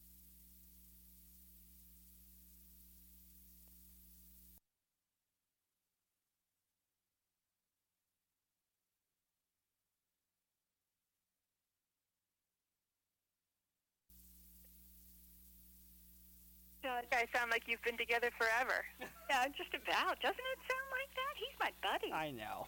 Well, we know each other for a long time. Yeah, but, well, I only, I've only known Yesterday U S A for eight years. Well, that's a long time for most people. Oh, you for years after that. Yeah, I know. You've got good oh. chemistry. Yeah, we've got chemistry. We That's do. Good. I like that. Yeah. We've got chemistry. Okay, so I'm not going to send you Dick Powell because you know all about him and you've listened to every single show, right? Well, I'll tell you, you, you send whatever you like because we, we loved your picks the last time. It was great. It, well, Ivan said you had heard the show but didn't have, uh, you hadn't heard all of them, right? The, um... No, I don't think we've. I don't think we've heard. Uh, oh, you mean Stand By for Crime? Uh huh. Yeah, I, I knew of the show, but hadn't heard very many. They're they're not that common, I don't think. Okay, so so I did hit the jackpot on that one. Mm-hmm. It's hard to find something for old time radio people. I know. Yeah. Okay, so I'm supposed to find something for you, and if I can find it in the detective genre, that would be good. Sounds good to me. Okay. Is there some, is there another genre you would prefer to have? No, no. Detectives are good. I, I like to fall asleep, and as Ivan says, if you fall asleep just right, you can dream that you're one of the detectives. You're Philip Marlowe standing there, and it's oh, yeah, fun. You, you just have to do it at exactly the right moment. I am a detective, and I would pick detectives over comedy. Would you believe? Love them. Love Sam Spade, Philip Marlowe, all good stuff. They play so well on the radio. Pardon? They, they play so well on the radio. It's a well, great they, genre. They do. I mean, it's clear that they were written for radio because they fit it. They they just, they belong on radio. Yeah. So I, I agree with you there. But I will put on my little detective hat, and I will find you some detectives who are hiding out there. Well, thank you. I will enjoy that. Uh, my pleasure. My pleasure. And we, we, we did think of the, the, the neatest place in New York that I've ever been, because Ivan said if you're going to call, you have to be able to tell them the neatest place you've ever been. And I haven't traveled much, but I did get to take a tour of a famous museum in New York called the Frick, and I got the behind-the-scenes tour because I'm an education director at another museum, and they took me to the basement where there is a single-lane private bowling alley. Oh, my. Basement. And, well, tell me about this place. The Frick? It's an art museum, and they have old Dutch masters, but it used to be the home of an important um, financial fellow named Mister Frick, who lived in the last part of the nineteenth century, and he had a private bowling alley in his basement. Is that too much fun, or what? Do they do they keep it in good operating condition? They do. They use it for parties. they, it's it's hard to keep a bowling alley smooth and waxed and the boards the way they're supposed to be. I know. I, I would imagine. Uh, we go to a little bowling alley out in California that has only six lanes, and they actually have pin boys, which is pretty great. Or I guess pin girls now. But you know the neatest places. Well, well, come to California, and we'll take you bowling. That'll be a, a fun, fun time. What fun would that be? Where, um, where is this adorable bowling alley? It's in Pismo Beach. I've heard of Pismo Beach. Yeah, that's not too far where they used to have the Bing Crosby golf tournament. That's that's why I heard it. Yeah. Okay. Yeah. Wow. Very. Bing Crosby golf tournament. That sounds pretty yep, cool. Yep, used to have that. Okay. Now, if if you can clear all six lanes, you can invite Walden. Are you an enthusiastic bowler, Walden? Well, I've been I've been known to bowl in other bowling alleys that's not supposed to be the one I'm supposed to be in. Oh, you know, I've done that too. He's a sharing person. Yeah, it's it, it's called it's called skill. See if you can drop the ball in somebody else's alley while you're doing it. it, it hey, it, it keeps things interesting. Oh yeah. As long as it's aimed at pins, it doesn't have to be. your pins. That's right. That's right. Pins. So I, I do believe if you put them in the middle, somewhere in the middle, and clear the other lanes, we'll all be safe. Oh, yeah. Well, it sounds like a plan, and I think I'm going to let you guys get on with the rest of your show, and we're going to drift off to sleep here. It's pretty late. And all right, Polly. Fun talking to you. Same here. Thank you, Eva. I am so happy to be able to say hi to you. Well, me too, and thank you, and thank you for every, every evening on Saturdays and other nights that we have enjoyed listening to you. Oh, how great. And say goodnight to Ivan for us. I, I know. I sure will. Good night. Good night. Bye-bye. Bye-bye. Hey, she was super. Oh, my goodness. Eva, you are wonderful. You're super. Yes. We're going to have to compete with Ivan and Eva. We're going to have to um, set up some competition. Who gets to the phone first? Great fun to talk to both of them. Oh, yeah. Adorable couples. seven one four, five four five, two oh seven one. We love to th- talk to you. We got a first-time caller and Eva. We want more. We want to double that tonight. All we need to double have one more call from a new-time caller. Yeah, it's easy to double when you're in the low numbers. That's true.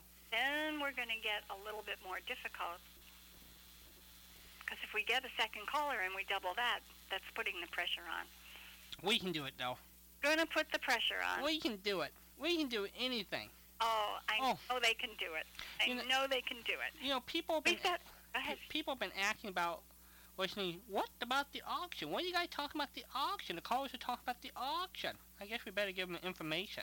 Some information about the auction. Yes. The auction is the annual event. It is an annual event. Let me let me pull up. And I lied before. It's only seventy degrees here. It's not fifty-nine. I don't know what happened. I I pulled up the temperature and it lied. It's because it because it, it, your computer looked at the air conditioning inside the hotel and said, ah, it's oh, fifty-nine oh my, degrees. Oh my goodness. So it'll it'll be on the twenty-seventh. It's on a Saturday or a Sunday? Sunday. A Sunday. Okay, so that would be the twenty-seventh. Yep. So we're we're only uh, let's see here, folks, forty-three days away. Good old Walden, he can count. I I couldn't I couldn't subtract six from eleven fast enough. Eeny, meeny, miny, mo. I can count on my toes. It was. Yeah, that's funny. Okay, so November twenty-seventh. It's mm-hmm. always the Sunday after Turkey Day, and what happens is that people who are listeners and friends and who love us, send in items that can be auctioned off, and it can be anywhere from two dollars to twenty-two thousand dollars. It, it doesn't matter. Whatever you can spare, whatever you can find, whatever you're able to do, you hit the sales tables at Walmart. They've got wonderful sets of D V Ds. Does not have to be old-time radio related. People make things with their hands. We had a, a wonderful, oh, an Afghan that came in. Lucy in New York made an Afghan, and I got it. Oh, my goodness, do I have it. It is gorgeous. Um, and she made that for the auction. Whatever you can do, send it to Bill. Walden will give you the address, and the address is at the website as well. When the items get sent in, Kim packages them in bundles. I'll call them bundles. And the bundles are auctioned off, which means small items, big items, they they get put together in sets that seem to go with each other. So you might get cowboy boots with a, with a Roy Rogers movie. Um, and Bill, on the air, will say... He'll describe the items in a particular lot, and you can call your bids in, you can fax your bids in, you can sit in the chat room and type in your bids on the item, and the high bidder wins. The clock gets set, and when the clock ticks down and it goes ding, the person who has the highest bid in gets the item. It is just like a regular auction, but it's handled over the radio, and it's the single fundraising event of the year, and it's it's a fun deal. I sit in the chat room all day and say, um, oh, I, I want to bid on this item, I want to bid on that item, and there are so many items that I, I developed a system for it. Can I tell them my system? You bet. All right. I think we lost Walden. I start to talk, and he goes for a sandwich. No, no, no. I'm here. I know. You I'm here. Stick with it. It's I wouldn't leave my Patricia. Yeah. There are so many items, and some things that are are not, I'm not a match with, so I would not bid on them, and, and it can be confusing. So I go to the website. Kim posts on the website all of the items that are up for auction, and I copy and paste into a Word document. And then I go through and I take out the things I know I'm not going to bid on, and eventually I whittle it down to a, a fair number. So if I get a winning bid on a couple of those items, I'm going to be a happy camper. And I wind up with maybe six or eight items out of easily twenty, twenty-five, thirty, sometimes uh, as many as thirty items and thirty bundles. Um, and I'm, I whittle it down to ones that are really, really important to me. But then I've got this Word document in front of me that I can just print out and keep track. So when thirty-five blue comes up, I know that I've got to bid on that, and I really perk up and pay attention. So that's my system. I don't put the, I don't watch the website. I don't follow it line by line. I copy and paste the items that I want to bid on and wait for them to come up. And in that way, I can make some sense out of it. Otherwise, it, it's just so overwhelming. There's so much information. Um, and that's the way I keep it under control for me. And okay. it, it's a great way to do a little Christmas shopping. Yeah. I got my brother's Christmas present last year. He is... excuse me, a sports person. It's painful for me to say. And of all things, World War Two, sports and World War Two. And there was a wonderful collection of sports items with D V Ds and a book and, and a couple of things. And you know how I fuss about S words, S words. Everybody's got S words mm-hmm. for sports. And I was the person who had the winning bid on the, on the sports items and just confused the dickens out of people because I went home with the sports items. But that was my brother's Christmas present. And it was just so super because I got him something that he wanted, and I got it through the auction, so it helped the station, and it was just too cool. Yeah, it, it, it, it, it can be tough sitting around the house and doing it. I bundled up... Oh, I, yeah. I bundled up a bunch of audio books. Chip those down. Mm-hmm. Also, something very unique, and I can see floating out, I just bundled up a bunch of these and sent them down. Uh, Nancy Sinatra came over to Frank's studio and recorded some prom- uh, promotional material for uh, when Sinatra turned eighty years old, a radio show. And so there was all these tapes. I sent all those down, figuring that Kim... You're not going to see those floating. If you're a big Frank Sinatra fan, uh, it's, it's sort of like a half-hour documentary of Frank's early days in radio. Wow. Yeah. So. Very good. Yeah. So you're going to see stuff you're not going to see floating around, and you're going to see stuff that is. And doesn't ha- it doesn't have to be new. No. It has to be in good condition. Correct. But it doesn't have to be new. It has to be good you taste. Can, you can load and watch a D V D. And that's the end. You're not going to go back, but it doesn't have eye prints. It doesn't wear out because no. you played it. Think about contributing that to the auction. And last year, Patricia and I are very happy to say that we think our Saturday night family came through in a big way. Oh, my goodness. They did. Oh, my goodness. They came, they came in big time. So, you know. So, we love you for that. And if you can help out, that'd be great. If you can't, we understand it's not easy for any of us at the time to do anything. We understand. But if if you can, that'd be great. Just being there. Truly, just being there yeah. with us on Saturday night and being with the other D Js during the week. That's it. That's Can't ask for anything more than that. Good stuff. You do more than that, wow. It's bonus. And they'll probably have a preview the Sunday before, November twentieth, where Kim will go over all the items that came in at that point. The list will probably be posted about that t- week, and that's when you can do the Patricia system. Break it down, analyze, and come up with your list for, uh, and it'll be around Oh, I would say around one, four o'clock Eastern time or so. Generally, what I I would guess this one was just started, mm-hmm. and it goes about eight hours or so. And if you think there's you, that it doesn't matter. Tune in early, middle, late. There's always something there. So, and any items you want to send, you can consider to send down to Kim K I M Bragg, two thousand one. Plymouth Rock Drive, Richardson, Texas, seven five oh eight one. Now, Kim Bragg, two thousand one, Plymouth Rock Drive, Richardson, Texas, seven five oh eight one. There you go. And there you go. I'm doing something a little different this year. Um, sort of semi-different. Semi-different. Semi-different. You know, I always put together, in one form or another, a collection of radio shows. Right.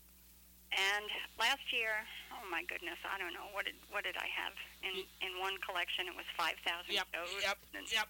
Another one, forty-five hundred. Yep. I mean, I, I put together a lot. Well, this year, I got smart. I listened to Bill, and he was going through his usual promotion of the auction, and he said something that made me go, whoa, I can do that. So I bought um, five four-gigabyte flash drives, and I am going to fill five flash drives with radio shows. How about that? Now, four gigabytes of shows is a fair number of shows because few of them are very large. Right. So that that's a fair number of shows. So you get to have the shows on a flash drive, transfer the shows, delete them from the flash drive, and you've got not only four gigabytes worth of shows, you've got a new flash drive. A twofer. Isn't that great? And Bill had that idea, and I thought, what a dummy. I could have done that last year, too. That's a twofer, as Patricia would say. Oh, it's what? A twofer. Super. Uh-huh. Oh. Super. You got to say it right. Oh. It's really a super idea, you know? Well, that's Patricia's southern accent. Yeah. Hey, boo-boo. This is good. So it, it would have been a whole lot easier for everybody. I kept them and told Kim it would be foolish for me to mail them to her, and then she has to mail them to somebody else. I would just mail them from my place, which I did do. But it would have been easier to put a flash drive in an envelope than, than fifteen, gosh, not fifteen, there must have been thirty-five or forty C Ds that went out in each packet. So this will be a lot easier. You'll get just as many shows. There'll probably be even better quality. Uh, without having to go through the middle step, and uh, you get flash drive too. So I thought that was pretty cool. Nice, super nice. And they're purple. I got purple. Purple. Yeah. Purple. Purple. That goes with Patricia's pink bag and her purple drives. This is good. Oh my gosh. Oh my gosh. I think Patricia likes colors. Well, sometimes. Sometimes.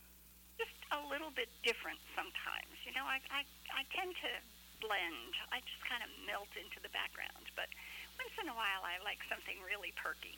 And um, so when you decide to go as a, as a redhead the next time, yes, you're gonna uh, people are gonna say, "Who's that gal?" I'm gonna look in the mirror and say, "Who's that?"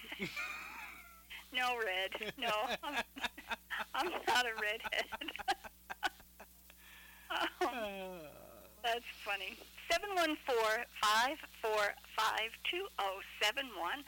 I have got a theme for tonight. What is the neatest place you've ever been? A lake, a beach, an amusement park, a national park, a library. I mean, a library is a really nifty place. A birthday party, an anniversary party, no party at all, a quiet place at home, just curled up with a book. Whatever, whatever turned you on and you had a good time and it was a great place to be, that's what we want to know. And tonight we have history notes, got some useless but fun tidbits of information, an awful show, And we've got Walden's questions for tonight. Boo Boo Bear has her question? Say what? Boo Boo has her question? You are Boo Boo Bear. Ah. Yogi. Yeah. Yogi has Boo some Boo. questions for Boo Boo. Boo Boo? Yeah. Oh, by the way, tomorrow night, everybody, we're going to play uh, the time when Jim Jordan was a guest on Ray Bream's show. Oh, how wonderful. Yeah, yeah. So uh, plug up, my ears in on that one. They uploaded that file to me this week before he and John went off to the barbershop convention, so we got that to play tomorrow night. Very excellent. You yeah. did good. Yeah. You did good. Yeah. seven one four, five four five, two oh seven one. Everybody gone to sleep. Everybody gone to watch football. Everybody gone to have a snacky poo. Nobody here. S words? Nobody here. There are S words out there? Okay, well, I will I will give you some useful but fun information. All right. Just less. Underline less. Use less but fun information. All right. Okay. Um, well, maybe this one is useful. And forgive me if I've already told you some of these things because I go over them from week to week. And but, you know, I'm very... I said them out loud. You, you know me very well. You know I'm a Did very... Did we play Heavenly Days already? No, you asked me to have that for tonight. Yeah, I know, but we never did. Or did we? Well, we haven't played it tonight. You know, we've had about one thousand nine hundred twenty-two fibbers, and I wind up picking the same one occasionally. I don't think, it, I. you know what, we have a very forgiving family. We we could have the same topic every Saturday, and they would still forgive us for having talked about the same thing. So it's a great show, anyway. I love the show. It it, it is a good show. We'll, so that's our Fibber show for tonight. It's um, it's Heavenly Days. The, after the movie, I think. And it was uh, yeah, it was after the movie. Let me. Let and this was Screen Guild. We're going to play the Screen Guild version from February nineteen forty-seven. And the movie was nineteen forty-three. Yep. Heavenly Days. Yep. Yep. And it just astounded me that they made five movies, stayed with the te- with the radio series throughout the whole time. Excuse me. Every week, they did special shows like Heavenly Days on Screen Guild Theater. We had Backseat Driver in Suspense. Mm-hmm. Did these special shows along the way, personal appearances, and managed to have a family life on top of it. I mean, it just is astounding. And and we and just inside scoop information. We think we got a uh, contact into some of the family members, so that's hopefully will work out down the road. We can talk to some relatives. You hear me smiling? Yeah. Yeah. How yeah. are your ears doing? My ears doing super. Okay, super. We have to train you a little bit more. I know. I'm a I'm a West Coast kid. I mean, you got the New Jersey thing down pat. I'm just, yeah. a, you know, yeah. I, I come from California. My folks are from the Midwest. You know, I don't talk no accents talk. That's just that that that ring in my ears. You don't have an accent? I don't think so. Well, we'll have to see. That's that's the assignment for our across-the-country family. Yeah. Does Walden have an accent? Does Walden have an accent? You probably said Midwest. I, yeah, I would pick Midwest. Yeah. I would pick Midwest. And considering that's how they used to train all the old radio announcers, they wanted them to have the Midwestern speaking style. That is correct. Yeah. Because it is very plain vanilla. Oh. It is. I mean, it's it's just there there is no... regional identification with, and, and especially South, South Dakota people have no, um, nothing in their voices to place them in a different part of the country. Hello there, you're on the air. Walden, Patricia, Ray in Chicago. Ray, what you doing oh, how so late? Ray in Chicago. How you doing? Good, good. Actually, I'm in Wisconsin. Well, you, know. you lied to us. Oh. You always say Ray from Chicago via Wisconsin. Yeah, and I'm, I really don't live in Chicago. I live in the suburbs. oh, and man. You've been yeah. buffaloing us all this time. Oh, man. So how are you doing? Good. You know, I'm here alone. I'm on the computer listening, and, um, you know, I thought I... sneak in a call uh, before I got to bed because I got to play golf tomorrow. You have you know. to play an S word tomorrow? Well, excuse me, you were talking about the weather in Florida, and, you know, it's been the last couple of days, it's really starting to get cold and windy up here. Oh, you're in the windy part of the country. How cold is it? Uh, we were in the, um, I believe we were in the, the um, middle to high fifties, but the wind was um, uh, twenty to thirty miles an hour. I know in the Mich- Mich- Michigan game today, it got up to fifty miles per hour for the football game. Oh, yeah, it, it was cold. Yeah. You know?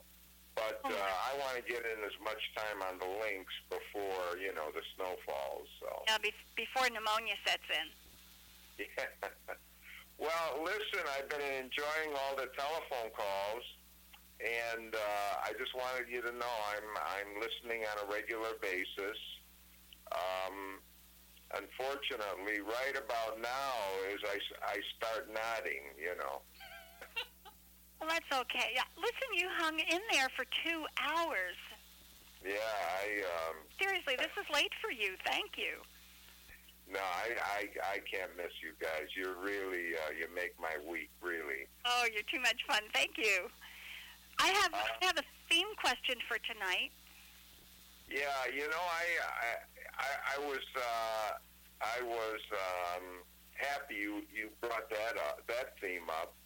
Because it made me think of so many happy moments. But uh, I'm just going to say, when I was just a youngster living with my grandfather, um, that that was that was a good time of my life. And now that uh, I'm a grandfather, uh, I. Uh, I often reflect on those times when I'm with my grandson. I have two of them, but um, uh, one's fifteen, one's four. And the fifteen-year-old, if he keeps playing golf as well as he is, uh, hopefully he'll get a, a scholarship to college. Wow. And what a beautiful swing. He's fifteen. He stands about five feet five. He doesn't weigh more than one hundred twenty-five pounds, and he can hit a ball two hundred fifty to two hundred seventy yards. Wow. Wow. Wow. Wow. I just, I, it overwhelms me, you know. I mean, uh, I, I have a decent game. In fact, uh, I shot a seventy-five this year, which is my best, you know. But um, he's he beats me all the time now. He's, he's just a... And he's a good kid. He does well in school, you know, and we're extremely close. Uh, as a matter of fact, um, we moved. I'm sure I mentioned it to you, Patricia, oh, a year and a half or so ago, mm-hmm. closer to my daughter, and we were only twenty minutes away. so, so how, how close are you now? Well, about two blocks. You're closer. Oh, yeah. So uh, I get to see the kids all the time, and uh, I take my older grandson to the golf course a couple times a week. Uh-huh. But he's he's on the golf team, so he, he's able to play uh, quite a bit, you know. That's great. That's so neat that it's your grandfather, your your memories of being with your grandfather that came up on top of the list. Yeah, that, that was a special time. There were a lot of special times, and I think most people would agree. I remember a time when I got out of the service. Uh, I didn't get a job yet, and I read the book uh, Hawaii by James Michener. Oh, yeah. Mm-hmm. I read that in two sittings, and if anybody oh. knows that book, it's like, uh, I don't know how many hundreds and hundreds of pages. It's as big as the Bible, for goodness sakes. What a wonderful story about Hawaii. You know, I um, that was, let's see, I'm going to tell you exactly, that was in sixty-two or three. And um, uh, that was a pretty exciting time, as are most times that I read. I really enjoy reading, and uh, Michener is one of my favorites. Uh, and as a traditional type person, you know, obviously I love old-time uh, radio. How did you pick up the game of golf? Was it somebody in your family that got you started? How did that come about? Well, it's funny. Um, I was a combative measures instructor uh, in the service. Mm-hmm. And um, I was probably one of the youngest black belts in America at the time. Uh, you know, a non-Japanese, you know, the Japanese, of course, they're black belts when they're twelve and eleven, you know. But I was, uh, I believe, seventeen or eighteen at the time. And I competed internationally and was pretty good at it, you know. And when I got out of the service, I, you know, I got my black belt, and I says, well, enough of that. What else can I do now? And uh, a cousin introduced me to the game. And I'll tell you what, uh, just to show you uh, the kind of nut I am, I played golf every day, just about year-round in the Chicagoland area. And I'm talking about snow, blizzards, uh, I used tennis balls in the winter. I used uh, handball balls. I used racquetball balls. Because, you know, you hit a ball in the snow, it's buried. You were always one of the normal people on my list. I'm going to have to reevaluate this. I'll tell you, it was, uh, you know, I had some great times. Um, I have some dear friends who are in Fort Myers right now who I used to go uh, visit that with them uh-huh. every year for a number of years until my wife got sick. Mm. And um, and we played golf down there, and those were wonderful times of remembrance. And, uh, you know, there, there there's wonderful periods throughout my life. You know, I remember when I was about fifteen, right here in Wisconsin, the same place I am, walking down, we have a little channel drive uh, that runs in between uh, this division I'm, the subdivision I'm in. And I remember holding a girl's hand while walking down the uh, the channel walk. And I, I thought that was probably the neatest thing in the whole world. Aww. And uh, I carved her initials in the uh, wooden bridge. And she actually kissed me once. That was pretty nifty stuff back then. That. Now, if the bridge is still up, have you gone down to see if her name is still there? Well, actually, the bridge is gone. Oh, gee. No. They they replaced it twice since then. You never even got to keep the board? I remember her name. I hesitate to mention on the... Uh, uh, she'll probably exactly. She's probably listening and will call in if you give it out. Yeah. Well, her initials were A K. And it was in uh, the Highlands in uh, Delavan, Wisconsin. So if she's listening, uh, give me a shout. Now, I'll tell you another cute story. Oh, we slipped. For, okay, we went very fast on this one. Okay. But it, it really, this is kind of cute, too. So I bought this place here maybe twenty-five years ago. Uh-huh. And, um, um, you know, we're... back and forth in the neighborhood, and some gal comes up to me at the mailboxes, and she says, um, is your name so-and-so? And I said, yes, where are you? And she says, I'm so-and-so. And I, I says, I remember you when you were, you know, fifteen or sixteen or whatever I was back then. And, um, and she mentioned her husband's name, and he happened to be the brother of another girl from this area. Oh, my gosh. Now, he's still my neighbor. He's two doors down. The the woman, of course, she's a grandmother many times over. I, I haven't, I've never met her because she comes out here when I'm not here, you know. But in the twenty-odd years that I'm here, I've never seen her. And we, her and I corresponded in the service. And I have to tell you, uh, I was, uh, uh, we have these little piers on the channel, and this young lady gave me a kiss on one of the piers. So I got two kisses. You're, you're pretty good on water here, aren't you? So that was pretty fantastic for me, too. Now, of course, today, um, you know, that that's almost laughable, you know, in, in terms of what everybody's doing, you know. But they were memorable moments, and, uh, you know, it's fun to even talk about it. So that's my story, Patricia. Very fun to hear about it. I'm I'm so delighted with what you're saying. Ah, yes, it's a great life. No, uh, I was a bit of a dancer in my time, uh, to the the swing and uh, cha-cha and all of that. Uh-huh. And um, I'll tell you this one last story.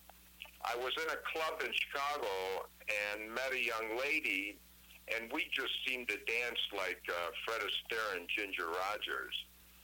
And uh, it turns out she was a dance instructor. She had a couple of little studios here in the Illinois area.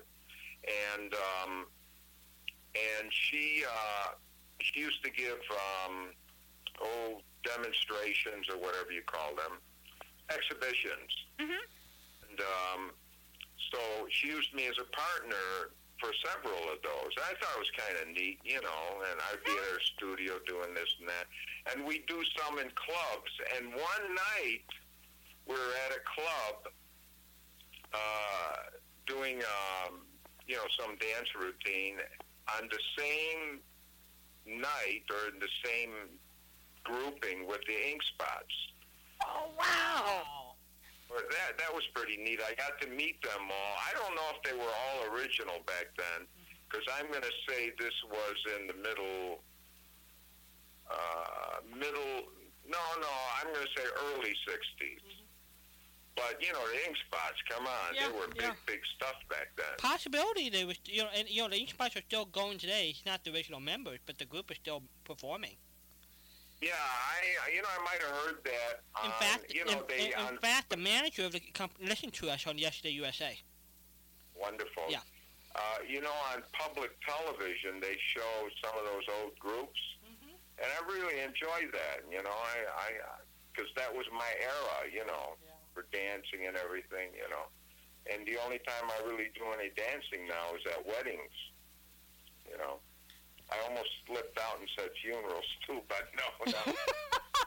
But they were good days, so I guess I have a lot of them, Patricia. Oh. Yes, you do. And what a, this is so cool. It's so nice to talk to somebody who has more than one, one good yeah. experience. You know, somebody who has to sit in the corner and struggle to try to remember a good experience is... You know, that's hard. So now, how did you pick up dancing? Was it something that you encouraged to do as a little kid, or you did you were you uh, one of those guys that said, "I'm just gonna get up there and do it"? I mean, how did you? Uh... You know, I I was uh, I I don't I don't know how to explain it. Um, you know, um, you know how you go to high school dances and everything, and right. I just picked it up real.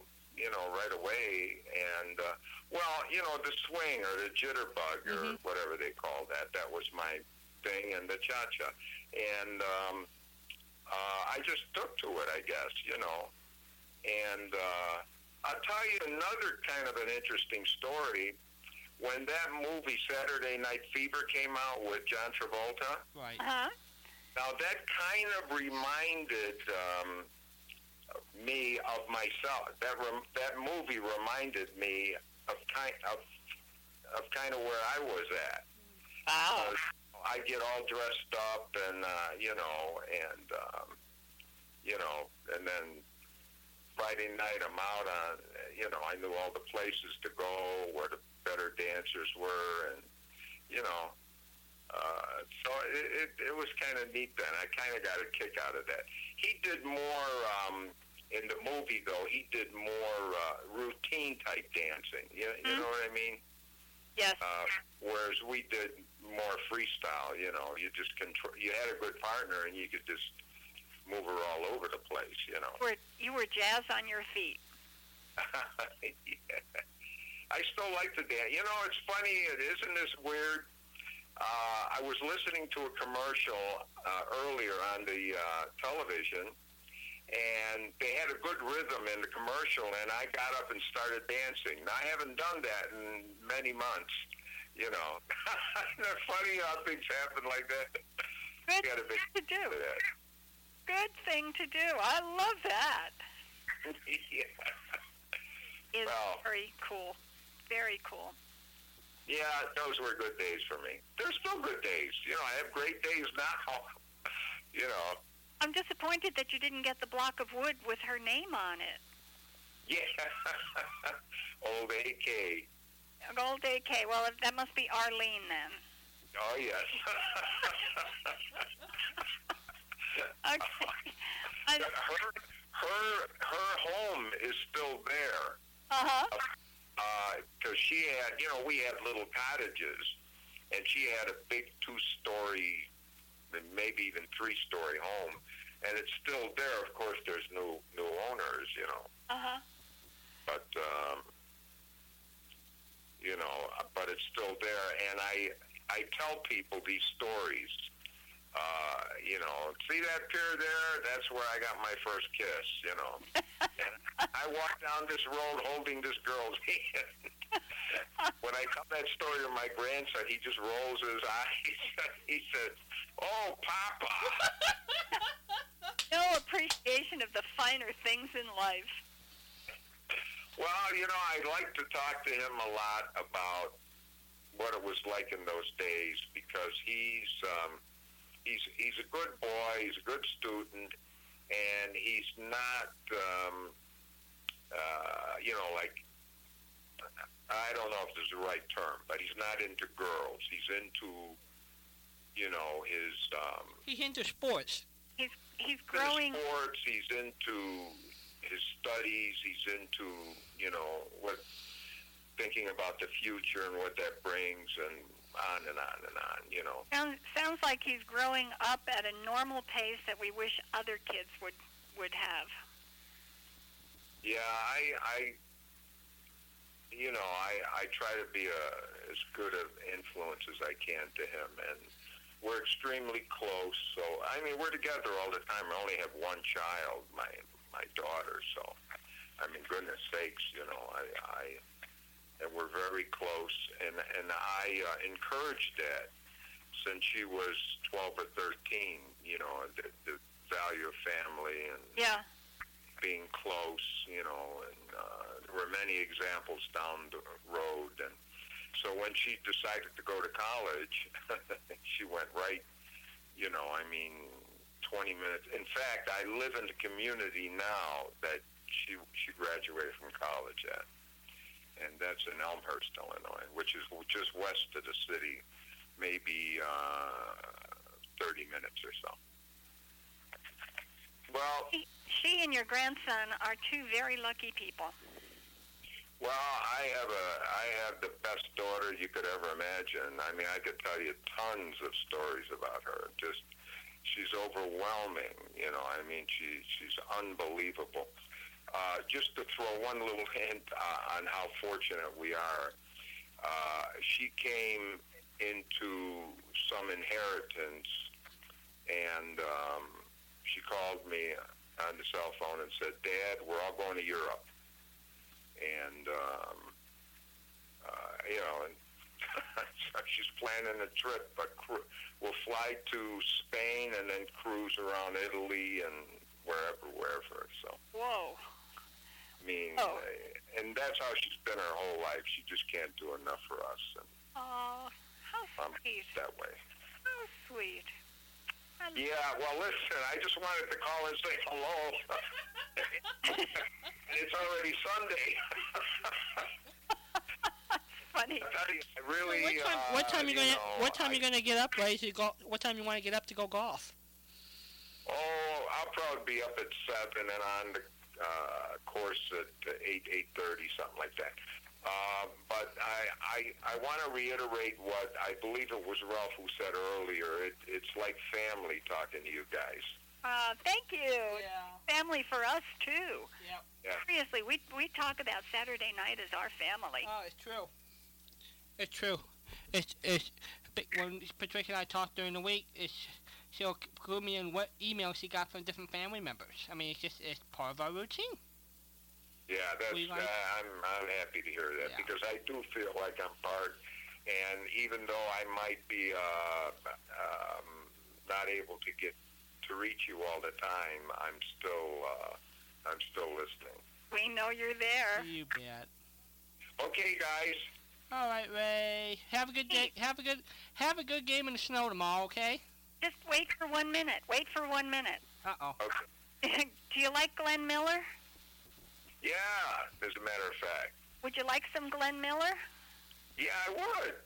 All right. Well, you have to earn it. Give me a shot. Okay. Fibber and Molly, what were their real names? Jim and Marion Jordan. Oh, you, my. you, that's you Glenn winner, Miller. We have a winner. You are. We hold your bingo cards, ladies. And where was the, where was their hometown? Where, where were they from? Wistful Village. Wistful Village. Yeah, yeah. But where, where were Jim and Marion Jordan actually from? Oh, from Peoria. There you go. Uh, Yeah, and uh, and I think uh, you know, there was a question that I answered for you, Patricia, some time ago. I'm not going to give the answer, but the question was, um, how how did they get their home in Wistful Vista? Uh huh. And um, you got it right, and you got everything right. Yeah. I remember that. Isn't that something, how we who enjoy the, these old-time radio programs, uh, I mean, that's just part of your brain, you might say, you know?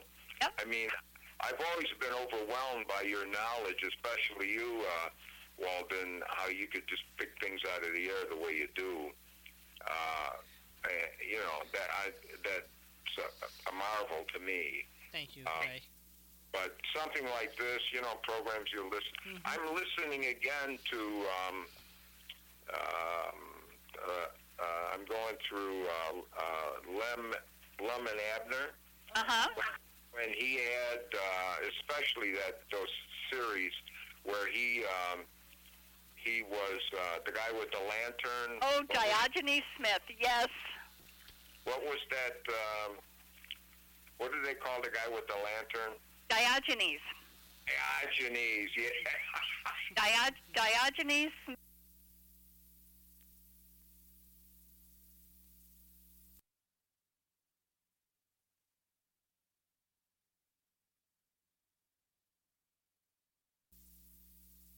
But it's it's fun, you know.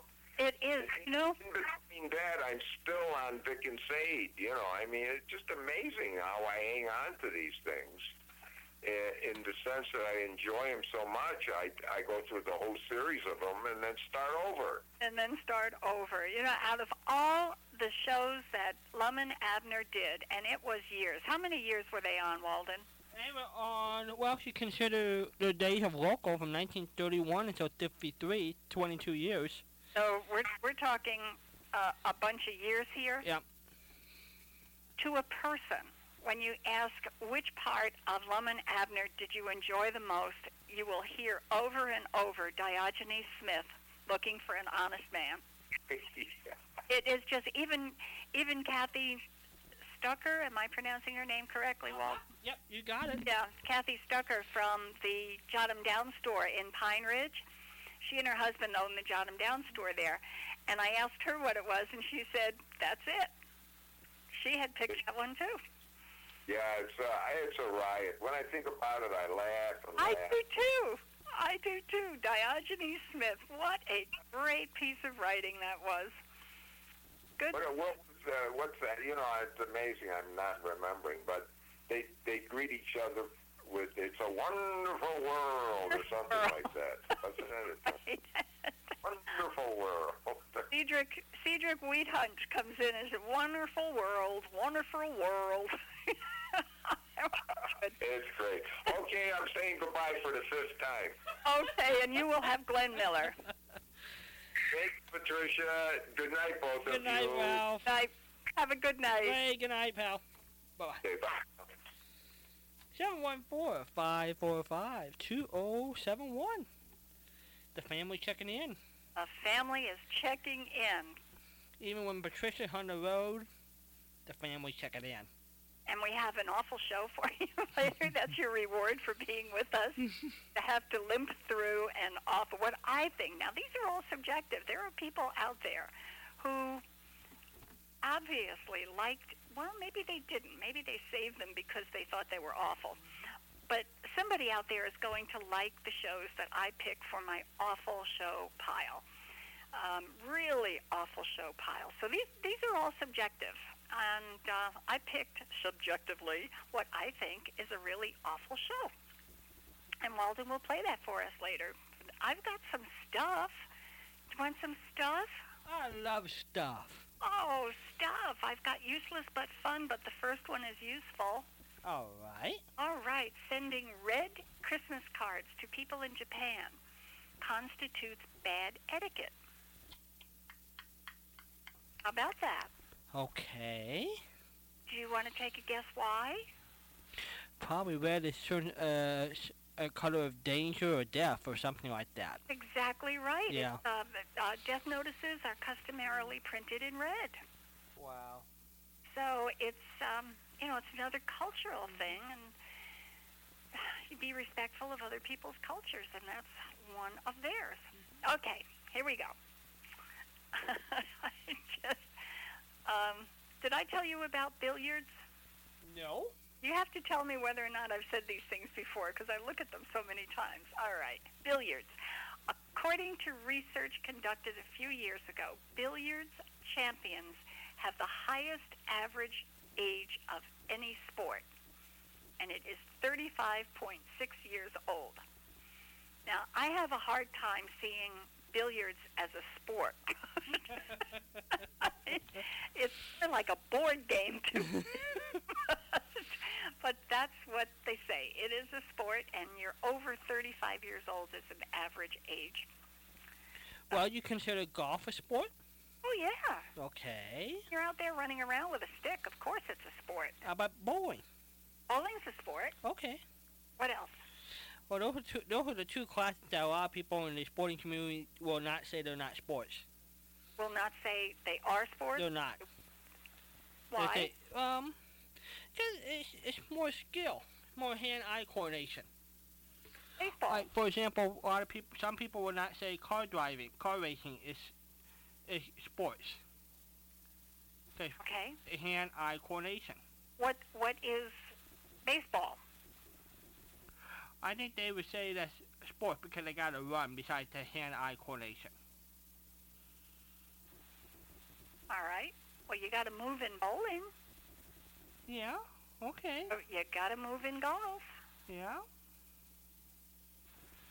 Yeah, I ain't gotta the one. Run in football. I ain't the one to make the rules. I'm just. Can't you can't play football unless you're willing to fall down. That's true. Yeah. You, I know I've told you what Lily Tomlin said. It's the all that it stands so close together that would it all fall down. Sounds logical to me. Uh, yeah. Okay. The king crab walks diagonally. I thought all crabs did, but it says king crab. I don't know what a... Ca- oh, a king crab. That's a great big one, isn't Le- it? Yeah, left to right or right to left. That, that's it. Yeah. That's the kind you get when you want to eat in a, in a seafood restaurant, right? Right. But does, it, does it walk diagonally left to right or right to left? It just says diagonally. Oh. I don't know. That means it, it goes catty-corner, right? Cattywampus. Cattywampus. That's interesting. Cattywampus is not a word I knew about until probably ten years ago, five years ago. I didn't know that word existed. You didn't? No. No, it must be a regional word. I had never heard it. Uh-huh. I've always heard heard it. Huh. Did but you ever hear catty corner? Yeah. Did you hear kitty corner? Yes. I but have the definition of how we wound up with kitty corner somewhere. Yeah. I but know. Catty, cattywampus is, I think, it, I think it's a Midwestern expression. That's probably why I'm so familiar with it. Okay. That'd be my guess. right. I can deal with that. Soda. Okay. In Europe, we got, got some superstitions here. In early Europe, there was a popular superstition that the wearer of turquoise would never suffer a broken bone. How about that? So instead, Interesting.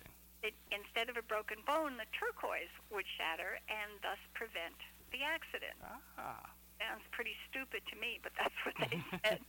And the stones were also set into horse horses' bridles to keep them from stumbling and falling. And it's still common for horses' bridles to be decorated with turquoise, although it's it's usually imitation. It's not the real thing. She'll be riding um, six white horses where she comes. Okay. Yeah. But, I mean, can you imagine believing that blue stones are going to keep you from breaking a bone? Sticks no. and stones will break my bones.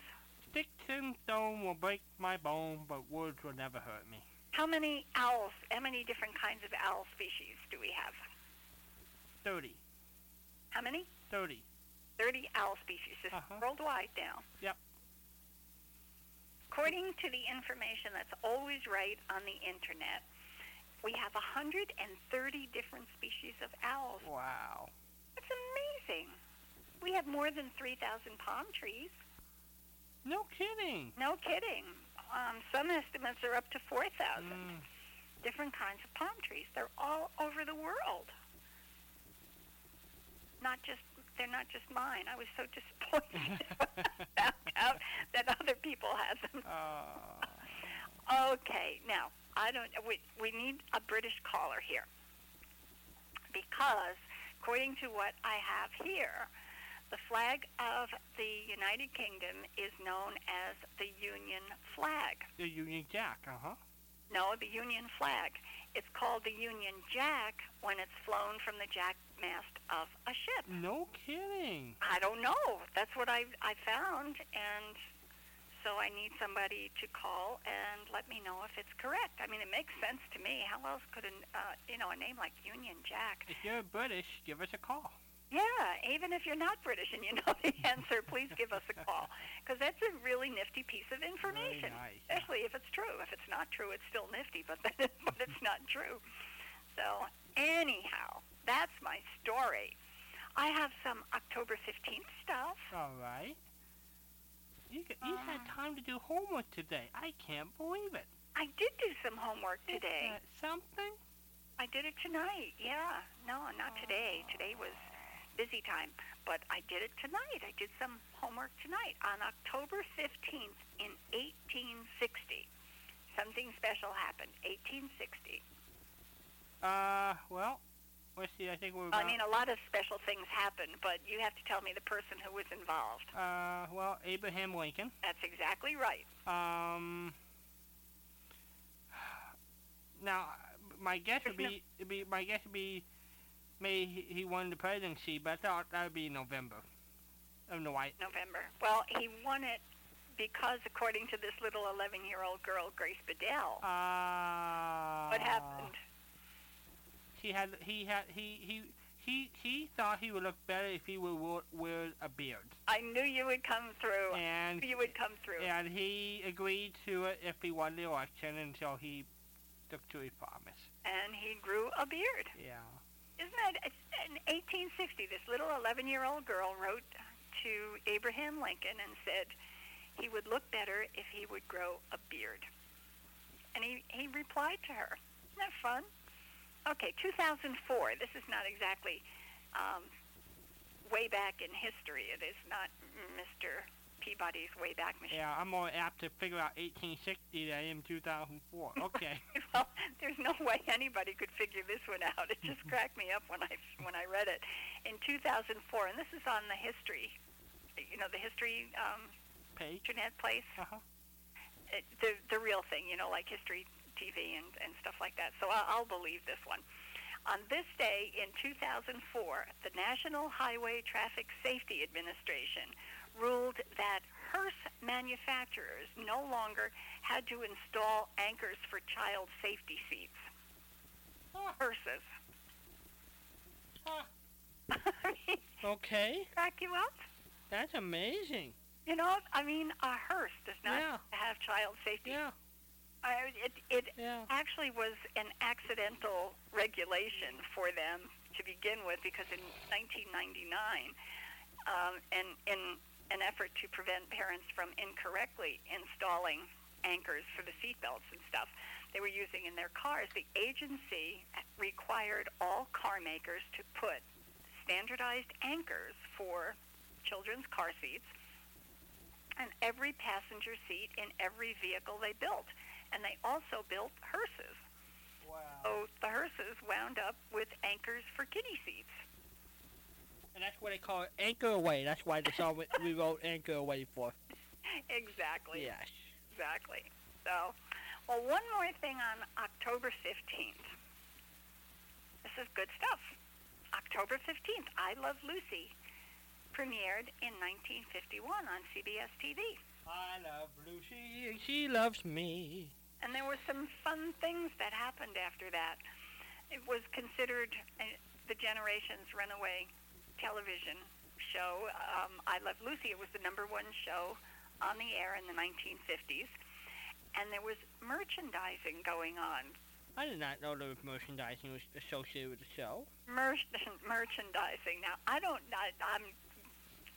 The show did, the, itself didn't advertise it or sell it, but people picked up on it and started marketing these little goodies. You could buy an I Love Lucy apron, ah. a Lucy doll. Uh-huh. There were thirty-two thousand white and heart-bedecked aprons and eighty-five thousand dolls snatched up by fans in a thirty-day period. Wow! In thirty days, thirty-two thousand aprons and eighty-five thousand dolls. Can you imagine? Patricia, I think you and I would be happy to split a dollar an item.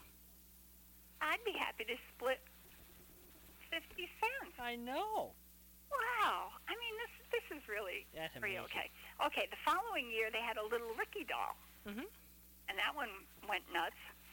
And it sold... and it, I, I mean, it, it sold really well, but there was one poor furniture manufacturer who decided to make and sell an I Love Lucy bedroom suite. You know, like the beds that they had in the I Love Lucy, right? And he sold an unprecedented one million in just ninety days. Now, he didn't make them. They must have taken a lot of orders. I don't know. How do you begin to fulfill one million bedroom suites? I think you call a bunch of your manufacturing buddies and say, hey, I want to put an order here for one hundred, or order for one hundred, order for one hundred, and here's the design. I mean, that's the only way I think it, it would happen. You're very friendly Acme furniture builder. Gee, yeah. Willikers. Yeah. Gee, Willikers. Well, well, I have more stuff, and and we have more shows, and we've got a whole bunch of stuff. What would you like to do? Uh, maybe we should play a show. Okay. That way I can go have a lo- a lo- a uh, locale. Okay. You know what a locale is? A little cow is, is milk. You're gonna have chocolate milk? No, there's a call. There's a thing called if you want to really eat healthy. Yeah. There's a ice cream sandwich called locale. Oh, locale. Yeah, so we have I, we have sorry. cookie, we have cookie. Yeah. Or we have mint. Ooh. I'll have mint. I know. I'm very sorry. I thought you were saying cow, C O W, like an animal. Right. Moo. Moo moo. So I I thought, you know, like milk. Yeah, I know. You said locale. Right, but that's what oh. I meant. I think that's the way they call it too. Yeah, well, phones can can really mess up conversations. So, should we play a show? Sure, let's play a show. Which one would you like to play first? I'd say let's go here with The Awful Show right now. The Awful Show. I picked The Awful Show. It's the one with the bugs. Um, the man who... What's the name of it? Hold on. Hey, insects. Uh, it is... The... Oh, the man the insects hated. Mm-hmm. And it's The Mysterious Traveler. And I picked this one... for a couple of reasons. It is a time-worn attempt at a bad script. It has happened over and over and over again, and kids in high school who write scripts usually pick this theme. The second part is that it is absolutely unbelievable, and good science fiction and mystery has to be believable. I mean, you have to let go of reality once in a while, but at least it has to be believable. This is not believable. The third um, is that the acting is dreadful. And the fourth is that if they absolutely felt they had to make this as a show, they needed forty-five minutes to an hour to make it sound like a show. So those are an awful lot of good reasons for it to be a bad show. So I want to know what you all think after we hear Mysterious Traveler, the man the insects hated, from July twenty-seventh, nineteen forty-seven. Tab from Were you able tab, to find page, it? Read only edit. Tab, oh, cool. Two, read only edit. Tab, Even with subject, your one ear? Read only edit. Tab, attachments, enter. Can Mail you do attach, it? Open button. Here we go. Enter attachments, list view. Mister Travman, the insects hated, four seven zero seven three seven dot M P three thirteen point seven M B, one of one. Windows Media Player presents view. The Mysterious Windows Media Player.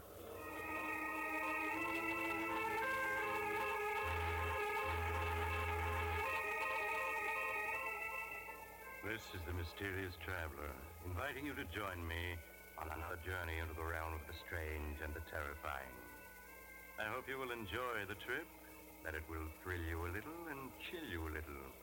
So settle back, get a good grip on your nerves, and be comfortable, if you can.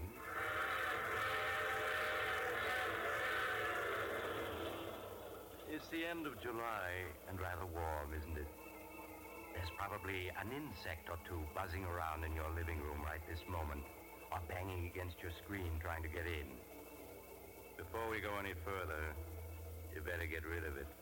If you do, you'll breathe easier as you hear the unusual story I have for you today. The story I call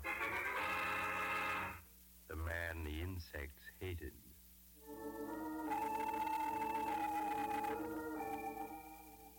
My story begins. The Mysterious Traveler has come to you from our New York studios. Carl Caruso speaking. This is the Mutual Broadcasting System.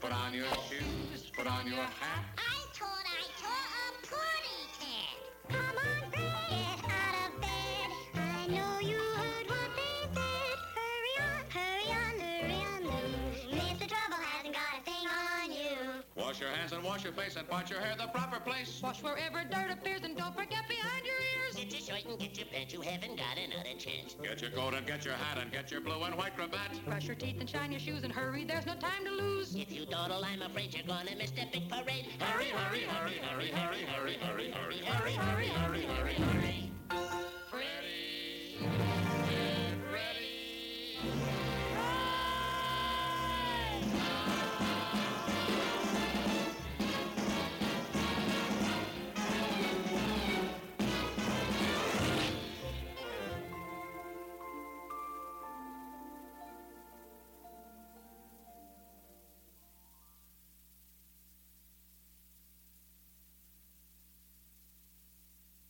All my life I've waited for an angel, but no angel ever came in view. Then one happy day I found an angel. I'm so glad it turned out to be. I know that you're an angel, 'cause angels look like you. That is why my heart is singing a song I'll string along with you. I know I found an angel the day that I found you.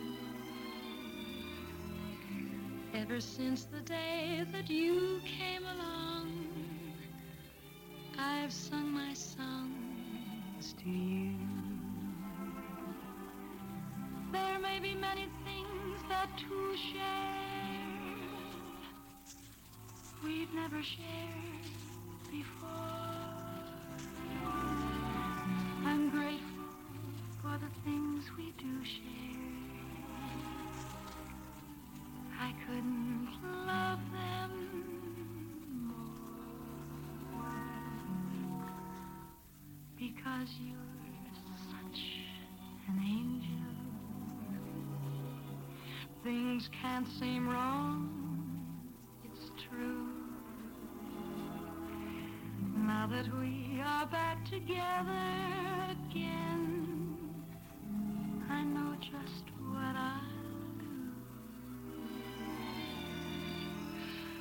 I'll string along with you.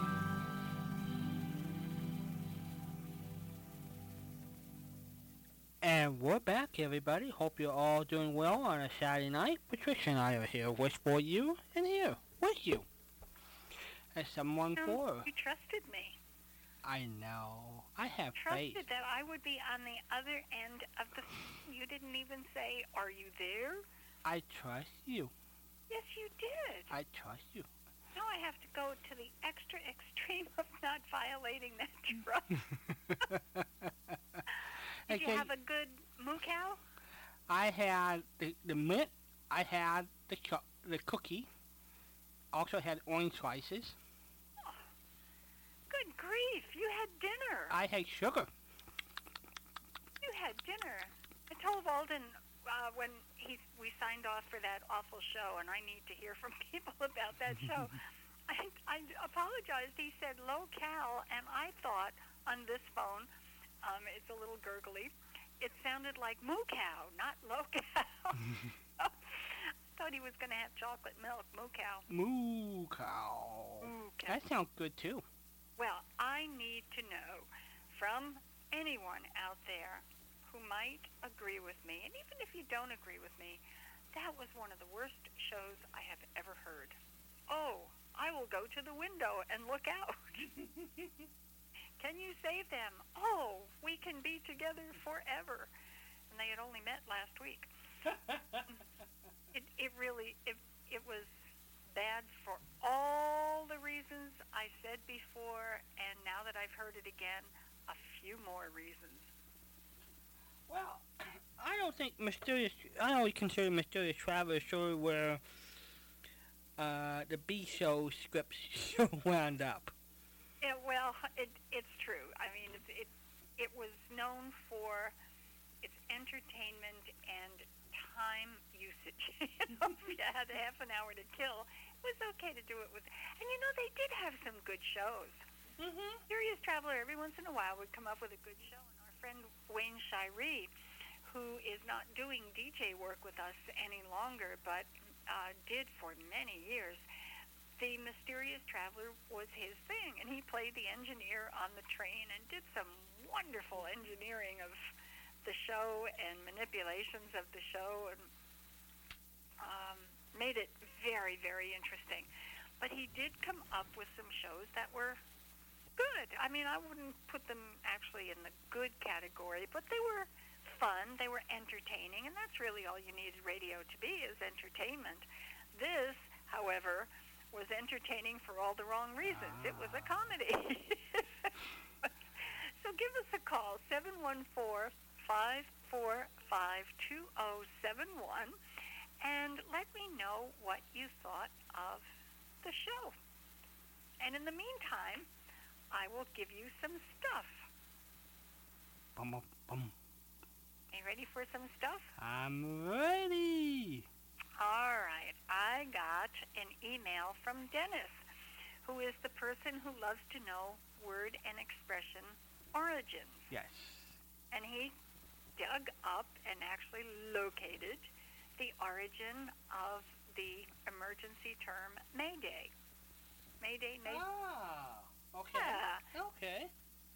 He said the Mayday call sign was originated in nineteen twenty-three by Frederick Stanley Mockford, who lived eighteen ninety-seven through nineteen sixty-two. Well, that was that, that was not a very rich life. Yeah, it's only sixty-five. But anyway, um, within that sixty-five years, he created something that is now used around the world. A senior radio officer at Croydon, which is, am I saying that right? Croydon? Croydon, he, he pronounces it Croydon. Croydon Airport, that's where um, Dennis lives. A radio officer at Croydon Airport in, oops, no, it's in London. It was Croydon. Um, Mockford was asked to think of a word that would indicate a distress and would easily be understood by all pilots and ground staff in an emergency. Since much of the traffic at the time was between Croydon and La Bourget Airport in France, he proposed the word May-Day from the French Maider, Venez Merder, which means come help me, Mayday. And there it is. That was the origin of Mayday. Thank you, Dennis, for sending that.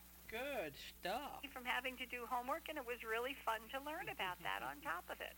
And I knew it first. I knew it first because I got the email. Well, you're always the brains of the operation, Patricia. Oh, you're so lovable. I adore you. You know that. I'm adorable. She's adorable. I'm adorable. And Ralph is cuddled. That's right. He did that. Well, I've got some celebrity stuff, and I've got quotes, and I've got Howard Duff, and I've got really fun stuff. So, and I've got, ooh, I've got Walden questions. Well, the field is all yours. What are you eager to share? I think I will do a brain teaser for Walden. Okay. All right. Two women apply for a job. They are identical and have the same mother, the same father, and the same birthday. The inter- the interviewer asks, are you twins? And they said no. Why? Guys, do the same, it's, the, it's, it's, it's one person. No, it, there, it says two women apply for a job. They are identical, and they have the same mother, the same father, and the same birthday. And he asks, are you twins? I mean, that would be kind of dumb. They're identical.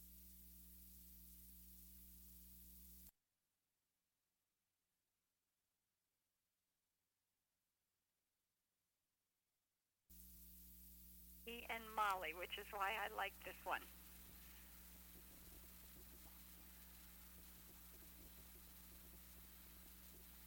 I mean, the obvious thing saying they're identical twins, but that doesn't seem to fit.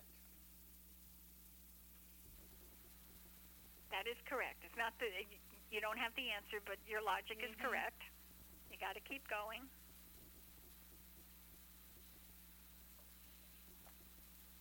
Bessie said this. Okay, are they sisters? Yes, they're sisters. They have the same mother, the same father, yeah. birthday, and they're identical. And he said, are you twins? They're triplets. Very good. All right. Exactly right. And Bessie on Fibber McGee and Molly said that one night. Somebody asked her about her background, and she said, I was I was a twin for a couple of minutes. I remember Fibber, that now. Yes. Remember that? Yes. And Fibber said, how yeah. could you be a twin for a couple of minutes? It was until my brother was born and we were triplets. And that was a good line. So, I mean, this was this was good. I found this. And you got it. I'm very proud of you. Well, I take after Patricia. I am very proud of you. Oh, good. Okay. I have a Stump Walden question. And okay. that this one is from Keiko. He came up with this one again. God, okay. All right. he's he's really good at this. You know, I have to tell you, I have run interference between you and Keiko and Chad. They can come up with the most convoluted. You know? No, you, you, well, you know, I I'm willing to play. Wouldn't know the brand of refrigerator. You know? I I wouldn't I wouldn't I I could play with that if they're willing to come on and let me throw some whoppers at their way too. I agree. I mean, these aren't even whoppers. They're like, what? Say what? Yeah. No. Okay. He came up with a good one this time. All right. All right. Are you ready? Uh, Roger Williams died this week. Yes. Uh, and, gosh, it, it was really sad. Very sad. He and I corresponded via phone calls one time, trying to get him on the show. Yeah. Yeah, he okay. did a whole lot of music that... Mm. We would remember Autumn Leaves. Autumn Leaves, yeah. Did that in two takes. And, oh, gosh. He, first take was one second too long. They, and they said, we got time to do it one more time. He hit it right in the nose, and that was it. It, it just is mind-boggling that a single second can make that much difference. Also, he was a boxer in the Marine Corps in World War Two and hurt his hands. Uh-huh. And he still could play with bad hands. Oh, my gosh. Oh, my gosh. Les Paul. Mm-hmm. His fractured arm and elbow. Yeah. Another one. Oh, my gosh. Boy, born born to play. Yeah. Okay, here's your question. Here's your question. This is about Roger Williams. Okay. On which two shows, radio shows, did Roger Williams appear? This is old-time radio. Right. He had his own radio show in nineteen fifty-seven, and probably called The Road Show. Um, he appeared on two other shows. Besides his own show? Uh-huh. Okay.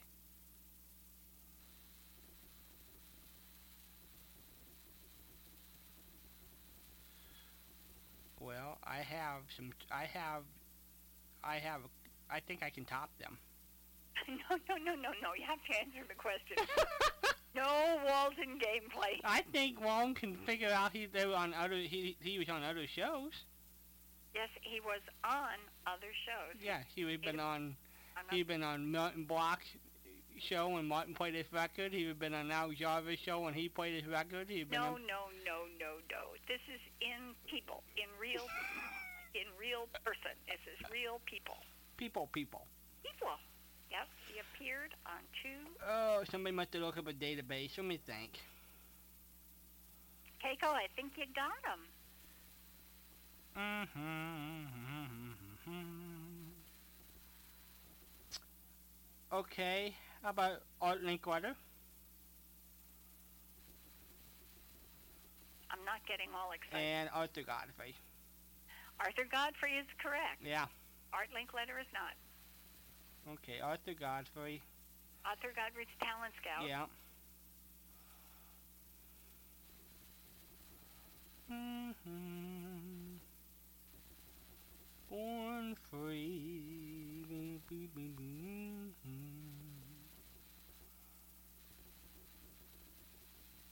And Perry Como. What's the other one? Dennis James, Chance of a Lifetime. I've never heard of it. You hear that, Keiko? He never heard of it. I didn't think there was such a show. Well, we'll just have to check around here. He said the source is Associated Press. So oh, they can be wrong. That's a that's a reputable... No, I don't consider it reputable. No. Not, not, right. Not come to old-time radio. They they don't know squat. It, uh, they don't know squat. Squat. Um, I, we can go to radio gold index dot com. Somebody want to look up Radio Gold Index and put Roger Williams, I think we can look up. You think he'd be on there? Yeah. Okay. Yeah. Associated Press. Not re- not reputable. Just ain't ain't gonna cut it. Hello there, you're on the air. Hi, this is Dennis from Denver. Hello, Dennis from Denver. You agree with me, the Associated Press just not a reputable source, right?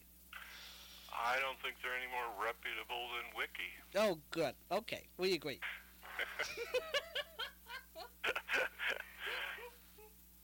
People lie. I'm I'm digging around at Golden Decks, and we have Roger Williams, Roger Williams, Missus Wiggins, uh, Wilcox, Wild, Wilder, Wiley, uh, Wilkinson, Willard. We're getting closer. Mm-hmm. Williams and his orchestra. Williams, Andy, Bert, Bonnie, Lou, Carmilla. There are enough Williams up here to populate New York City. Mm-hmm. Um, we're almost there. We're almost there. Oh. Roger John Williams? Is that possible? Don't think so. I don't think so. Oops, there he is. Okay, there are four listings. Campus Capers, Stars for Defense, Stars for Defense, and Kraft Music Hall. Well, I would like Kraft Music Hall with you.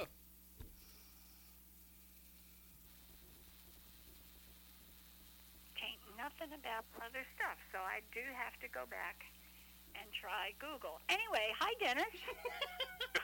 I'm right. I'm right. I'm right. C- C- Perry Como sponsored by Kraft.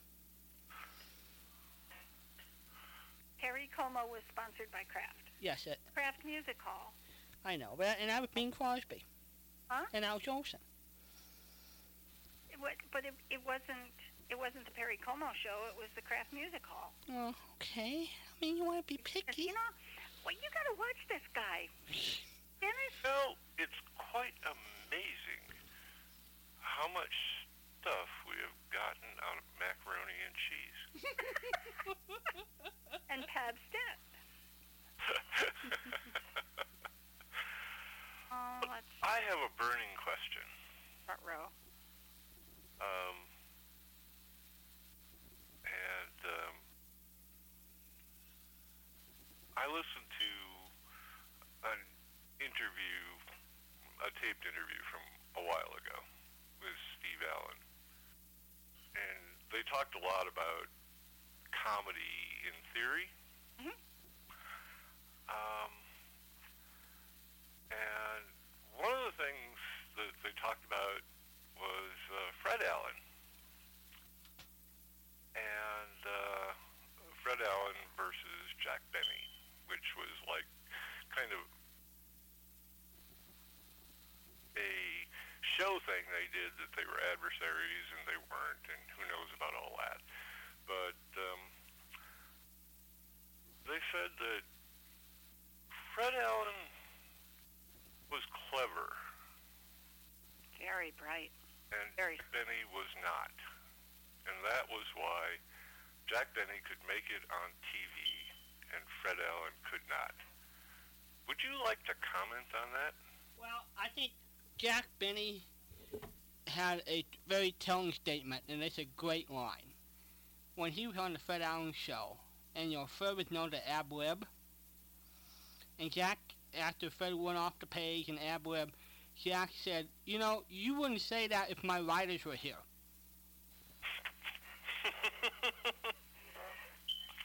Basically, you know, because Jack read off the lines of his writing staff, and that's, um, Well, I think Jack was bright and smart, but he wasn't. He only made it to the third grade. He didn't have um, Fred knowledge for uh, books. Last night, Patricia asked a couple years a year ago to Larry Gassman, was there any conversation with Fred Allen? And I found one last night um, that Fred Allen did with Clifton Fadiman just before he passed away. And it talked about Fred's writing styles and being a writer.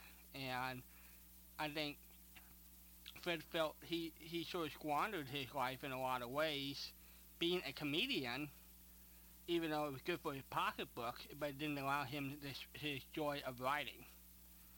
And Clifton Fadiman thought, no, you wrote all those radio scripts and you're, you're the best letter writer I've, I, I know. But, you know, they were discussing those types of things, of being Fred was gifted in those areas as a writer more than... Uh, what was the setting for the conversation that they had? It was a straight one. It was a straight interview. It was a... Um, Clifton Fadiman had a uh, an interview show called Conversation in nineteen fifty-six, where he would sit down and have literary discussions with people. Whoa! And I we have to find that, don't we, Walt? I have it. Because Larry and I talked about it with you a year ago, and I came across it, and I said, oh, this is one of the ones I need to get transferred onto computer files. Oh, we do need we do need to um, do that. And, yeah. And maybe we'll play it tomorrow night, along with the Jim Jordan interview. Oh, Clifton Fadiman. Right up there with John Gaynor. so, so, so if you look up on the net, Patricia... Clifton Fadiman did a show called Conversation. Uh, you might, there's probably more out there, but at least I found the one he did with, with uh, Fred Allen. What a golden find that is. Yeah. Oh, but, great. Um, just a follow-up question. Mm-hmm. Uh, did Fred actually create the characters in Allen's Alley, or did... he hired the people who had created the characters? Well, actually, some of those characters were just, were originally on the Alan Young radio show. Oh. When Alan, um, when Alan Young came from Toronto, from Canada down to New York, uh, he he was really only about nineteen years old, and they, his writing staff tried to build a, you know, these characters for him. So that's where um, a couple of characters, when when Alan's radio show, moved over to Fred, and some, uh, for example, some reappeared in television. Um, for example, Mister Magoo. That's when Jim Backus first really came in with his voices uh, of the wealthy man and things like that, was on the Alan Young show. Um, Senator Claghorn came from Kenny Delmar, hitchhiked a ride from Texas to New York, and his driver was from Texas and talked that way. And so when uh, that must have been great. Yeah. So when Kenny hit New York, he had an instant ready-made piece. He could copy what he hit, what sat in that car all day long. And Missus Newbaum, probably the Fred Allen creation. A lot of those would have been Fred creation. Um, but some of those he, you know, Fred was off the year for, was bad health for a year and a half. And so I think when he put the thing back together in forty-five, he asked Allen, could you permission to use some of the characters? And Allen said, please go right ahead. So it was a combination. Hmm. Okay. I was just curious. Well, it was interesting. I think I, I, I was playing the um, Steve Allen interview last Sunday, and um, John Dunning and Steve Allen were talking about co- comedy, and they both made it interesting. They thought long term, and this is th- almost thirty years ago, everybody, nineteen eighty-two, they thought Fred Allen would be more, more well-remembered than Jack Benny. Whoa. Because they thought, one hundred years from now, they thought that there will be some quotes in writing with Fred Allen's wit. And Jack's routines and things will not be in writing. So that's sort of, that was the premise. Oh. I wonder who called that one. That was Steve Allen's thought. Oh, kidding? Yeah. Well, you're both talking about Steve Allen. Isn't that interesting? Steve is one of the quotes I have tonight. Two of the quotes I have tonight. I just pulled him out of the hat, and now the three of us are talking about Steve Allen spontaneously. Mm-hmm. Huh. I'd like to hear about uh, Dennis James. Of course. Well, Dennis wins. It says James became the host of a few game shows, such as the A B C version of Chance of a Lifetime, and served as commentator for Dumont's wrestling and boxing shows. Now, um, that looks like it's television, but he started out in radio. It's kind of garbled a little bit. Let me see if there's something. That sounds kind of interesting. Right. How do you listen to wrestling on the radio? Oh, well, you same way you listen to boxing on the radio. You get a, a Bill Stern over in the corner, and he'll tell you what's not happening. Um, okay, James' game show, hosting duties spanned four decades. Uh, that must be television. Keiko, you're going to have to call us and, and help with the information here, because you said it was radio. You said, you said, I'm going to tell my mama on you. Chance of a Lifetime with Dennis James. Let's see. Artist Direct. Afraid this item is not available. um, not good. Good. At least we got the title right. Let's see what else is here. Hollywood Walk of Fame, the A B C version. No, that's a copycat. Um, Rent, Chance of a Lifetime. We don't want to do that. Let me see if I put radio up here. Hold on, I should have put radio. That's an interesting concept, though. Rent, the Chance of a Lifetime. Mm-hmm. I'd like to borrow it for a while.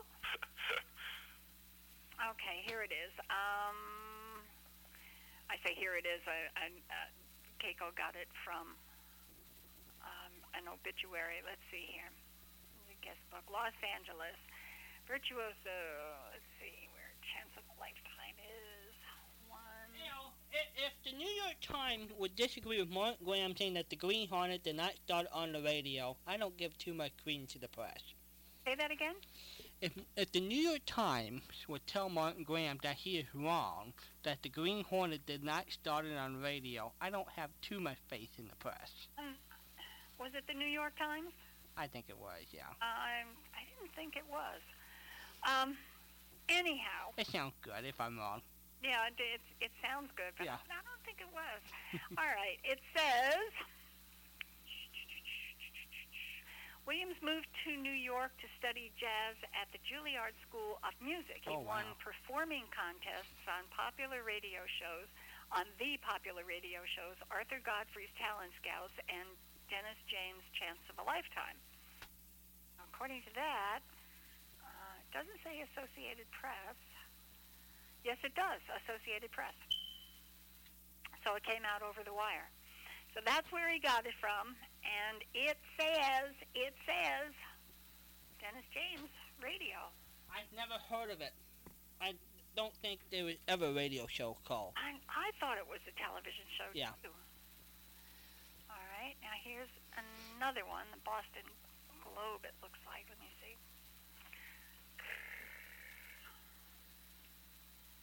Another one, Associated Press.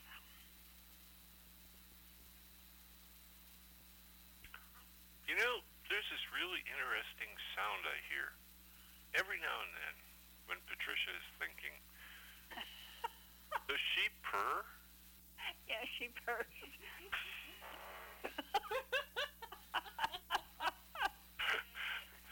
Didn't realize I was doing that.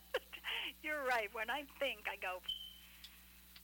You're right. You're right. Oh, gosh. Now I have to behave myself. Oh. I. You know what? I do the same thing in private life, too. What do you... You purr? Yeah. No joke. Oh, yeah. I, I think I think that's just fine. It's a good way. Uh, I think, think I think that's why I you know I'm just used to it because that's what I do. Okay. Well. Intelligent people. You, I'm going to let you guys go. Intelligent people make noises. You're going to tell us what the best the best. Did I say the best place? The neatest place. Yeah. Yeah, the neatest place you've ever been. Yeah, the neatest place you've ever been. Well, do you want it heavy or light? Anything you want to say. Anything that is the neatest, that you think is the neatest place. Here's one that gave me pause for thought, um, particularly in view of all the Occupy Wall Street and Occupy Every Place that's going on. Yeah? Everyone's asking about why those people are there. And I'm not with them or anything like that, but I just thought about it. And um, I thought about when I went on vacation in the Bahamas, I don't know, a couple decades ago, um, I was sitting in the airport in Nassau, and this young lady walks up to me. She goes, "You're American, right?" "Yeah, I'm pretty obviously an American." She goes, "Do you have an American quarter?" And I thought, well, she's a beggar. But she wasn't. She pulled a quarter out, a Bahamian quarter. She goes, "I need to make a phone call, and only American quarters work in the phones." Oh, my goodness gracious. And I go, "Well, let me look." And I, I took out a quarter and we exchanged them, and, and that was all fine. Until you found out that a Bahamian quarter does not have as much value as an American quarter. No, no, their, their currency's locked to ours. The point was, when I was talking to one of my friends in Europe and they were trying to understand what all these people were protesting about, mm-hmm. I went, you know, if I was a bank, I'd go, this woman needs an American quarter to make a phone call. So I should tell her, or should have told her, that, okay, you give me two quarters, and I'll give you one quarter that you need. Of course. Welcome to the American banking system. And uh, that's what those people are protesting about. Mm. The banks no. are taking... They're protesting that um, a good number of the moguls in the places they're picketing got sixteen and fifteen million dollars bonuses while the rest of the country was crumbling because of their bad management. Mm. I think what they're protesting about is that when they get a job, they have to deposit money in the banks. And then to get their money out, they have to pay a fee. Well, that's frosting me, too, but that's not what they're protesting.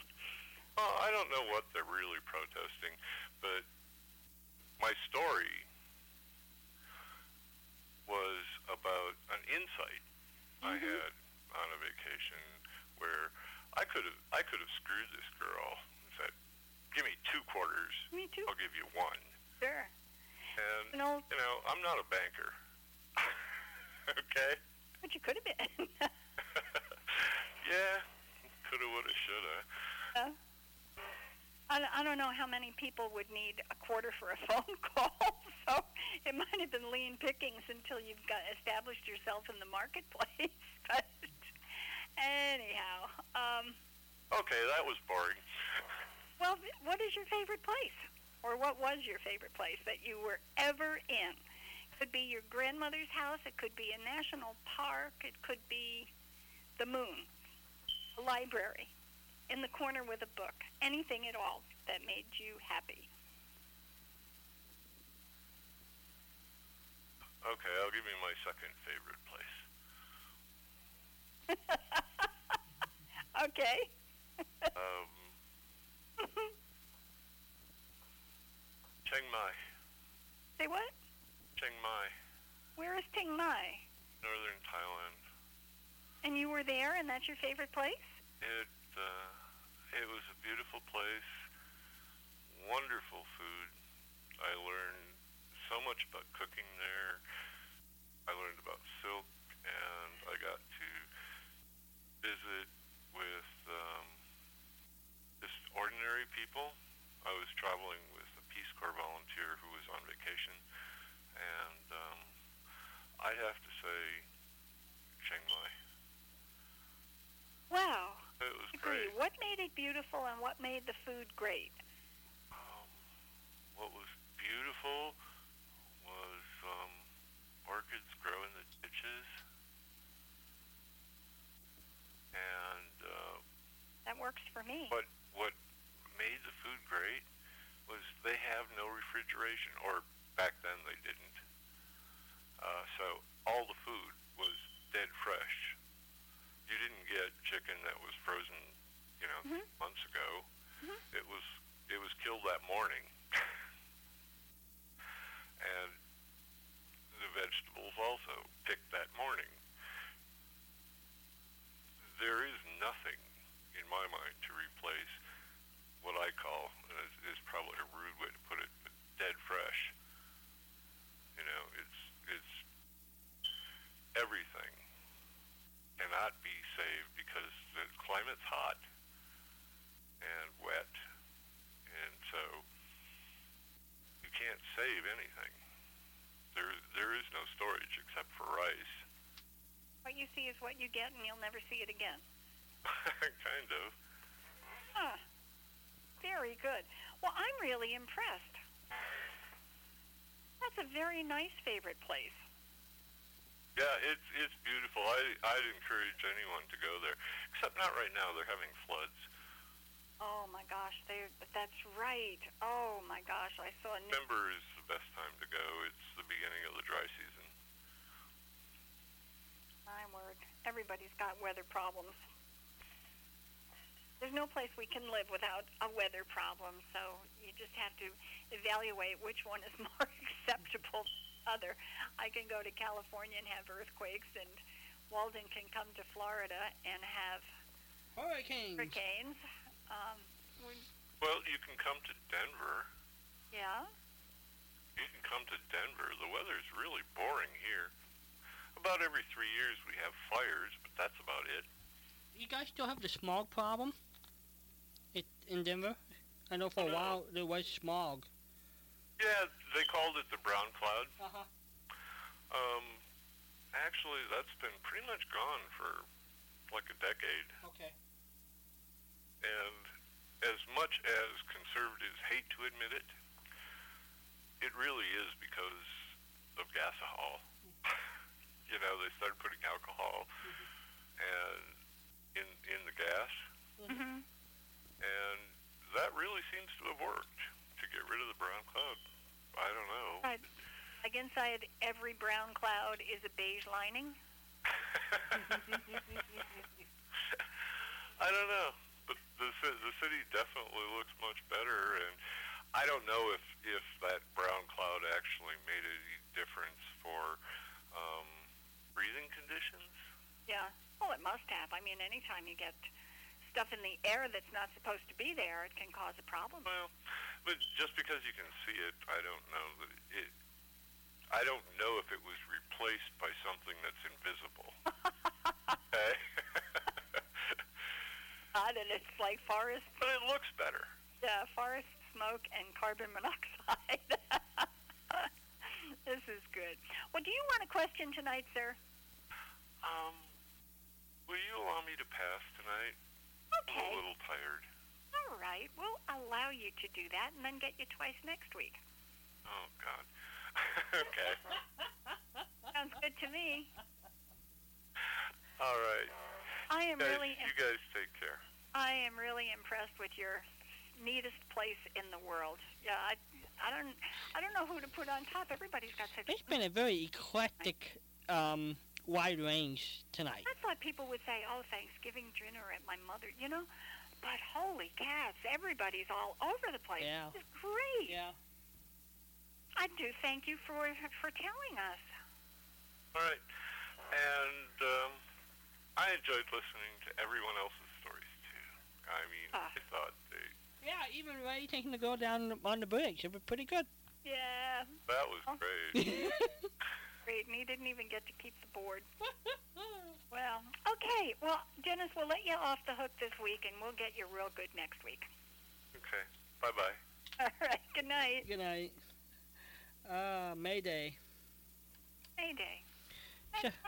seven one four, five four five, two zero seven one. Now, Dennis, next week your assignment is to do this again. You just have double scooper.